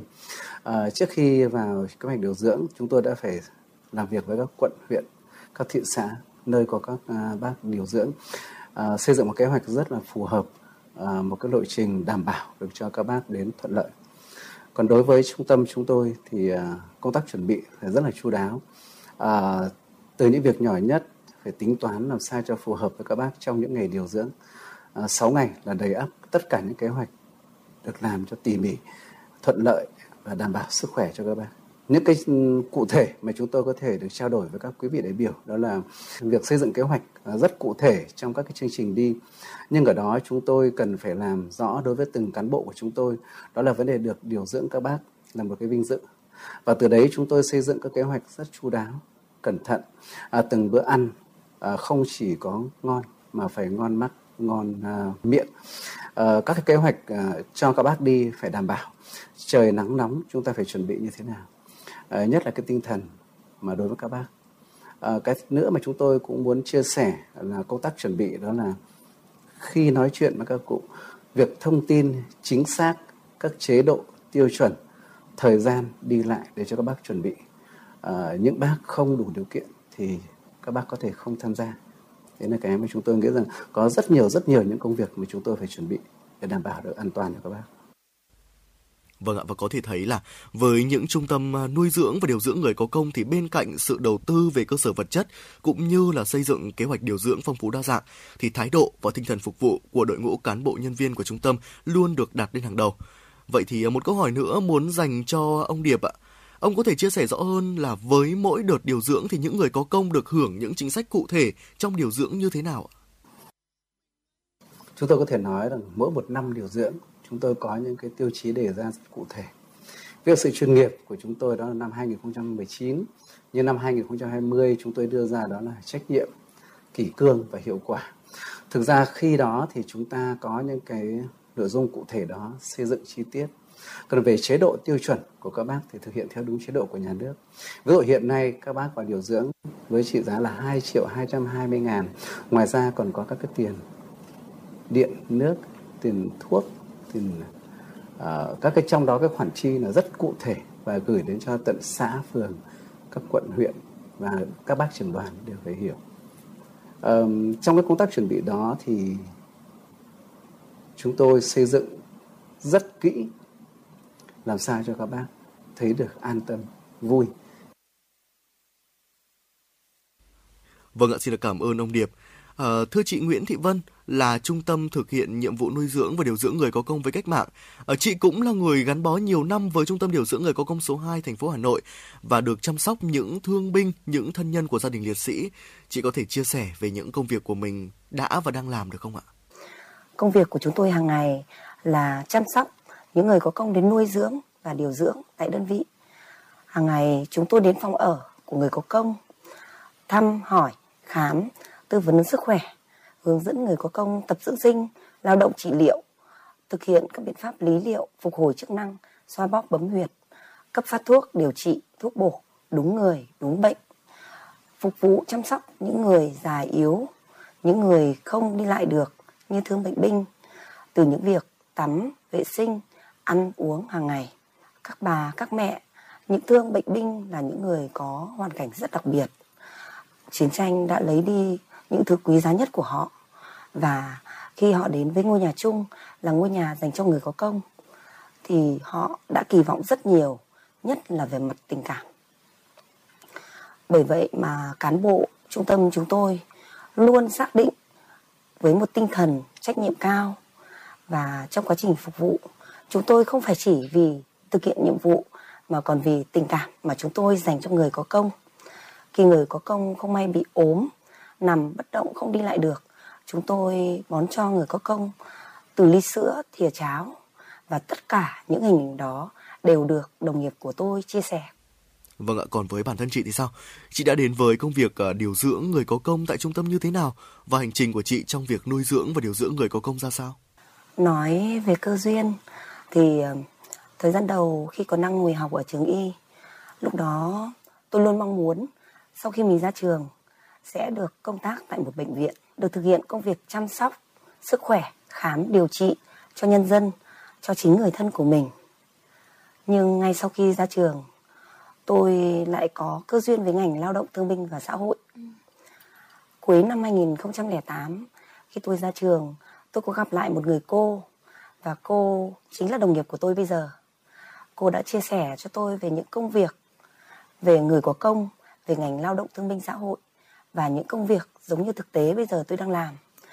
Tôi cảm thấy rất có hứng thú với ngành lao động thương binh và xã hội. Bởi đó là một ngành luôn bù đắp những yếu thế trong xã hội, những mất mát trong cuộc sống và là một ngành mang đậm tính nhân văn. Và cũng may mắn cho tôi là sau khi phỏng vấn, tôi được tiếp nhận vào cơ quan làm việc. Thời gian đầu khi tôi làm việc thì cũng còn khá nhiều những khó khăn, nhất là trong công việc chăm sóc và phục vụ người có công. Bởi người có công đa phần là người tuổi cao, sức khỏe yếu, bệnh tật thì đa dạng, khả năng tự phục vụ rất hạn chế. Mỗi người lại mỗi tính, mỗi nét, nhưng tôi luôn có thái độ niềm nở, mềm mỏng, ân cần và tâm huyết. Khi người có công không may ốm phải chuyển lên bệnh viện tuyến trên, được sự phân công của đơn vị, tôi luôn thực hiện tốt nhiệm vụ của mình, chăm sóc người có công 24 trên 24 tại bệnh viện với một tinh thần và trách nhiệm. Nhưng vấn đề chăm sóc người có công không chỉ đơn thuần giống như việc chăm sóc một người bệnh, mà nó thực sự giống như là việc mình đang chăm sóc chính người thân của mình. Vì vậy mà trong mỗi chúng tôi, đòi hỏi không những mình phải có trình độ về chuyên môn, mà phải thực sự tâm huyết với nghề và thực sự phải yêu nghề. Tôi đã gắn bó với ngành lao động thương binh xã hội cho đến bây giờ là 13 năm. Và trong suốt 13 năm đó cũng không có ít những khó khăn, song cũng đạt được rất nhiều thành quả, rất ý nghĩa. Đó là được người có công luôn đặt niềm tin và dành rất nhiều tình cảm vô bờ bến của người có công dành cho tôi. Được người có công coi tôi giống như con, như cháu trong gia đình của họ. Vâng ạ, vậy thì ờ, trong những kỷ niệm công tác của mình chắc chắn là sẽ để lại nhiều những cái kỷ niệm đúng không ạ? Vậy thì có một cái điều gì khiến cho chị nhớ nhất? à, có thể chia sẻ cùng với quý vị thính giả của Đài Phát thanh Truyền hình Hà Nội cùng với chúng tôi bây giờ được không ạ? Trong uh, suốt quãng thời gian ờ, 13 năm công tác thì thực sự trong khoảng thời gian đó tôi có rất nhiều những kỷ niệm. Đã có lúc vui của người có công, cũng có lúc buồn của người có công, thậm chí có lúc phải rơi nước mắt vì người có công và câu chuyện mà tôi cảm thấy xúc động nhất đó là vào năm 2009 khi tôi vào trung tâm làm việc thì cũng vào trong năm 2009 trung tâm có tiếp nhận một thân nhân liệt sĩ là bà Nguyễn Thị Tâm. Khi bà vào trong trung tâm thì lúc đó bà đã từng bị tai biến và nằm liệt một chỗ. Toàn thân bà phía sau đã, đã xuất hiện rất nhiều các vết loét và tổn thương trên cơ thể. Thậm chí các vết loét cũng khá sâu và rộng. Nhìn bà đau đớn, không ăn, không ngủ. Chúng tôi thực sự cảm thấy rất xót xa. Trong suốt khoảng thời gian đó, mỗi ngày tôi dành thời gian 2 tiếng đồng hồ, sáng và chiều, hỗ trợ bà chăm sóc vết thương cho bà, cắt tỉa vết thương, rửa vết thương, hỗ trợ bà ăn uống. Và thời gian kéo dài hơn 2 tháng thì dần dần vết thương của bà ổn định và tiến triển tốt. Sức khỏe của bà tiến triển lên rất nhiều. Cơ thể bà được thoải mái thoải mái hơn. Sau khi bà đỡ anh em thường xuyên cán bộ chúng tôi thường xuyên đến hỗ trợ bà công việc xoa bóp vật lý trị liệu hướng dẫn bà cách để bà giảm tải lại những cái biến chứng sau khi nằm tại giường. Lâu ngày thời gian đó lúc đó tôi đang mang bầu được 4 tháng sau thời gian mà tôi nghỉ và đi làm là năm 2011 tôi đi làm trở lại và nhận lại công việc. Tôi nhớ ngày hôm đấy là vào thứ bảy.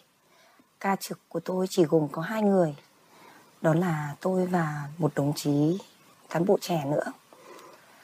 Ngày hôm đó, cũng như công việc hàng ngày, chúng tôi xuống hỗ trợ bà ăn uống, thay đồ cho bà, thấy sức khỏe bà yếu hơn. Chúng tôi cố gắng và theo dõi sức khỏe cho bà Nhưng do tuổi cao, sức khỏe yếu Bà đã không qua khỏi. Khi bà mất Tôi chính là người đã vuốt mắt cho bà Che cho bà Mắc màn cho bà Thay cho bà những bộ quần áo đẹp nhất Chuẩn bị những cái trang thiết bị Để cho bà Khi sang thế giới bên kia Bà có đủ đầy. Và đó là cái kỷ niệm Mà khiến tôi nhớ nhất. Vâng, xin cảm ơn những chia sẻ của chị Nguyễn Thị Vân. Thưa ông Điệp, trong quá trình điều dưỡng chăm sóc người có công, có nhiều thương binh, bệnh binh bị di chứng chiến tranh, ảnh hưởng không nhỏ đến thể chất và tâm lý. Đòi hỏi công tác phục vụ không những phải tốt về kỹ năng mà còn phải thực sự tinh tế và chú trọng về yếu tố tinh thần. Ông có thể chia sẻ rõ hơn là Trung tâm nuôi dưỡng và điều dưỡng người có công Hà Nội đã có những hoạt động như thế nào để nuôi dưỡng điều dưỡng người có công, những thương binh, bệnh binh, thân nhân liệt sĩ, khiến họ cảm thấy vui vẻ khi đến điều dưỡng. Và việc chúng ta cần có những kế hoạch đổi mới hoạt động này như thế nào, thưa ông? Chúng tôi có thể nói rằng mỗi một năm điều dưỡng, chúng tôi có những cái tiêu chí đề ra cụ thể, trách nhiệm, kỷ cương và hiệu quả. Thực ra khi đó thì chúng ta có những cái nội dung cụ thể đó xây dựng chi tiết còn về chế độ tiêu chuẩn của các bác thì thực hiện theo đúng chế độ của nhà nước. Ví dụ hiện nay các bác vào điều dưỡng với trị giá là 2 triệu 220 ngàn. Ngoài ra còn có các cái tiền điện, nước, tiền thuốc. Các cái trong đó cái khoản chi là rất cụ thể và gửi đến cho tận xã, phường, các quận, huyện và các bác trưởng đoàn đều phải hiểu. Um, trong cái công tác chuẩn bị đó thì chúng tôi xây dựng rất kỹ làm sao cho các bác thấy được an tâm, vui cải tạo sửa chữa và làm cho một môi trường rất là xanh sạch đẹp và cái đó thì tôi nghĩ rằng chúng tôi vẫn đang làm sẽ còn phải làm. Nhưng cái thứ hai muốn thay đổi đó là vấn đề chuyên nghiệp. Ở đây tôi nói như thế này uh, chúng ta phải thay đổi. Uh, mỗi một ờ, hành động nhỏ xíu thôi nhưng đối với các bác đó là cả một vấn đề. Uh, tôi nói trong cả một đợt điều dưỡng chúng tôi lịch trình rất là dày, rất là cụ thể và kỹ. Nhưng ở đó hình như rằng mỗi một lời chào, mỗi một lời đó sự đón tiếp hoặc một sự thể hiện trong mâm ăn là cả một vấn đề. Uh, chị hình dung rằng có những bác khi lên sân khấu với chúng tôi và bác đã khóc vì bác nói rằng hơn 80 tuổi, nhưng bác chưa bao giờ được ai làm sinh nhật. Cái điều đó bởi vì đứng trước một ờ, hội trường hàng trăm cụ mà được lên sinh nhật, thì tôi nghĩ đấy là một cái hành động nhỏ thôi nhưng mà mang đầy những cái ý nghĩa và để lại một cái ấn tượng cực kỳ tốt. Bên cạnh đó không chỉ có những bữa sinh nhật mà sự ân cần chu đáo của mọi lúc, mọi nơi và của tất cả mọi người. Và các bác đều cảm nhận được cái sự cố gắng, rất rất cố gắng của anh chị em chúng tôi thì đối với chúng tôi thì ờ, thực ra là trong tháng 7 là một cái tháng tri ân. À, chúng tôi xây dựng một cái kế hoạch rất là lâu dài rồi và có sự chuẩn bị. Ví dụ tháng 7 tháng tri ân thì chúng tôi có ngày đêm tri ân ở đó chúng tôi sẽ dành tất cả trọn vẹn những cái tình cảm của anh chị em dành cho các cụ ở đó sẽ những cái gì mà hay nhất chúng tôi sẽ dành cho các cụ và những điều bất ngờ nhất các cụ sẽ được đón nhận um, sự lan tỏa của chúng tôi thì ờ, cũng đã được đền đáp và sự tham gia chính của các cụ là một cái điều động viên chúng tôi khá nhiều. Bên cạnh đó thì chúng ta không thể không nói đến là cần phải có những món quà thiết thực cho các cụ. Mà món quà đây thì ờ, chúng ta phải ờ, kêu gọi những nhà hảo tâm, nhỏ thôi nhưng họ mang đến đấy bằng một cái tình cảm. Và tôi nghĩ rằng khi đón nhận những cái tình cảm đó thì rất là ấm áp bên cạnh đó thì ờ, chúng tôi thấy rằng đối với chúng tôi cái cần hơn nhất bao giờ đó là cái tình cảm của tất cả các anh chị em. Có thể nói như người con cháu dành cho các cụ bởi vì họ là những người mà đã cảm nhận được rất sâu sắc. Mỗi một cử chỉ một hành động một lời nói hoặc ở uh, những cái uh, giúp đỡ các cụ chỉ cần những cái đỡ tay thôi thì họ đã cảm nhận được. Tất cả đó là cái tình được đặt vào đấy. Các bác đã hiểu được điều đấy và khi chia tay có thể nói rằng cảm động. Điều này chắc chắn sẽ để dành cho các cụ à, thể hiện bằng những cái họ cảm nhận rất là kỹ. Những cái mong muốn của chúng tôi thì à, nó xuất phát từ thực tế. Từ 2019 cho đến thời điểm này à, có những cái à, đề xuất về của các cụ. Vì à, trong khi điều dưỡng và được tiếp xúc hàng ngày các cụ và được lắng nghe ý kiến của các cụ thì năm nay các cụ gần như có những cái rất thực tế. Tôi nói thế này à, sau khi à, một vài năm gần đây điều dưỡng thì cái số lượng của các bác già à, bị chất độc nữa đã thương binh rồi nhưng bị chất độc thì nó cứ giảm dần đi. Uh, cái điều đó rất là cụ thể. Và chính vì thế mà các bác nói rằng là hãy đề nghị với đảng và nhà nước uh, cho các bác trên 75 trên 75 tuổi được điều dưỡng một năm một lần như các bác trên 80 bây giờ. À, tôi nghĩ rằng là cái điều đó chắc chắn chưa thể ngay nhưng cháu xin hứa cháu sẽ có ý kiến để các bác xem xét. Đến này về góc độ của các bác. À, về góc độ của cá nhân chúng tôi là những người trực tiếp làm trong cái khối của của khối người có công. Thực sự đây là một công việc có thể nói rằng cực kỳ tẩn mẩn cực kỳ cẩn thận và phải hết sức chỉn chu.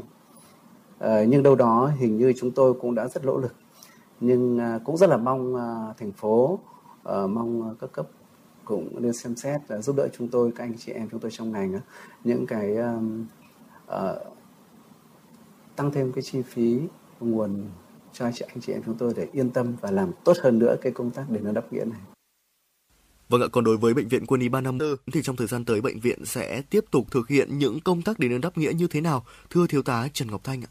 Vâng, ờ, cảm ơn đồng chí. Thì trong thời gian tới thì trong các chương trình kế hoạch hàng năm thì bệnh viện đã xác định là sẽ tiếp tục quán triệt là sâu sắc về các quan điểm và chủ trương, trong đó đặc biệt là đối với công tác ờ, đền đáp nghĩa, công tác chính sách và công tác dân vận, công tác hậu, ừ, chính sách hậu phương quân đội thì gắn với đẩy mạnh hoạt động có hiệu quả các phong trào là quân đội chung tay vì người nghèo không để ai bị bỏ lại phía sau và cái phong trào là quân đội chung sức xây dựng thôn, thôn, thôn mới cùng với lại các kế hoạch phối hợp với các địa phương các địa phương ở trên địa bàn nông quân và địa phương ở vùng sâu vùng xa để triển khai cái kế hoạch cái công tác để đáp nghĩa để đảm bảo thiết thực hiệu quả phù hợp với lại cái chức năng nhiệm vụ của, của anh viện Vâng ạ, xin được cảm ơn ông cũng như xin cảm ơn các vị khách mời. Thưa quý vị, trong những ngày tháng 7 đầy ý nghĩa, khi cả nước đang hướng về các hoạt động kỷ niệm 76 năm Ngày Thương binh Liệt sĩ 27 tháng 7, những hoạt động chung tay chăm sóc người có công cách mạng luôn được các cấp, các ngành, các địa phương quan tâm sâu sắc. Riêng đối với những trung tâm đón tiếp thân nhân, liệt sĩ và điều dưỡng người có công với cách mạng sẽ càng tốt đẹp thêm truyền thống tốt đẹp, uống nước nhớ nguồn của dân tộc. Những hoạt động này đã và đang cùng các cấp các ngành làm tốt công tác đền ơn đáp nghĩa, chăm lo cho đời sống thương binh, gia đình liệt sĩ, người có công với cách mạng trên địa bàn thành phố. Một lần nữa xin trân trọng cảm ơn các vị khách mời đã tham gia chương trình của chúng tôi. Cảm ơn quý vị thính giả đã quan tâm theo dõi. Xin hẹn gặp lại quý vị trong những chương trình sau. Quý thính giả thân mến, và tọa đàm vừa rồi thì cũng đã khép lại chương trình chuyển động Hà Nội trưa ngày hôm nay. Quý thính giả chúng ta hãy ghi nhớ khung phát sóng quen thuộc từ 10 giờ đến 12 giờ của chuyển động Hà Nội trưa cũng như số hotline 024 3773 6688 quý vị nhé. Dạ vâng ạ, và tới đây thì thời gian dành cho chuyển động Hà Nội cũng xin phép được khép lại. Chỉ đạo nội dung Nguyễn Kim Khiêm, chỉ đạo sản xuất Nguyễn Tiến Dũng, tổ chức sản xuất Lê Xuân Luyến, biên tập Lê Xuân Luyến, thư ký Thu Vân, MC Thu Minh Quang Minh cùng kỹ thuật viên Duy Anh phối hợp thực hiện. Trước khi nói lời chào tạm biệt, chúng tôi xin được dành tặng tới cho quý vị và các bạn một giai điệu âm nhạc. Hẹn gặp lại quý vị trong khung giờ từ 16 giờ đến 18 giờ chiều nay. Thân ái chào tạm biệt.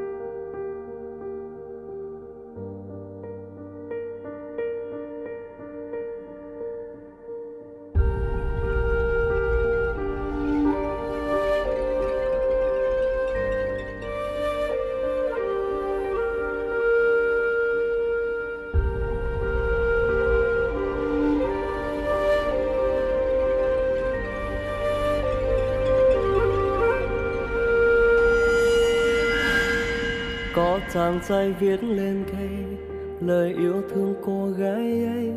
Môi tình như gió như mây, nhiều năm trôi qua vẫn thấy, giống như bức tranh vẽ bằng dịu êm ngày thơ.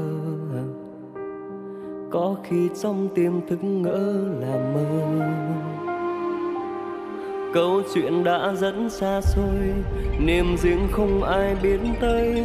Hai người sống ở hai nơi từ lâu không đi sát lối, chỉ thương có người vẫn hoài gìn giữ nhiều luyến lưu. Mỗi khi nhớ đôi mắt biếc như thời chưa biết buồn đau. Ngày cô ấy đi theo nơi phồn hoa, chàng trai bơ vơ từ xa trong tim hụt hẫng như mất một thứ gì. Không ai hiểu thấu vì tình yêu những đứa trẻ con thì vu vơ nhanh qua, đâu nghĩ gieo tương tư đến dài như thế. Đời muôn ngã mang số kiếp đổi thay, rồi khi tình cờ gặp lại, hai thân phận khác dấu tên người vẫn vậy. Có một người vẫn vậy thì ra xa nhau là mất thôi. Tay không chung đôi chỉ giấc mơ vẫn còn bồi hồi trọn đời.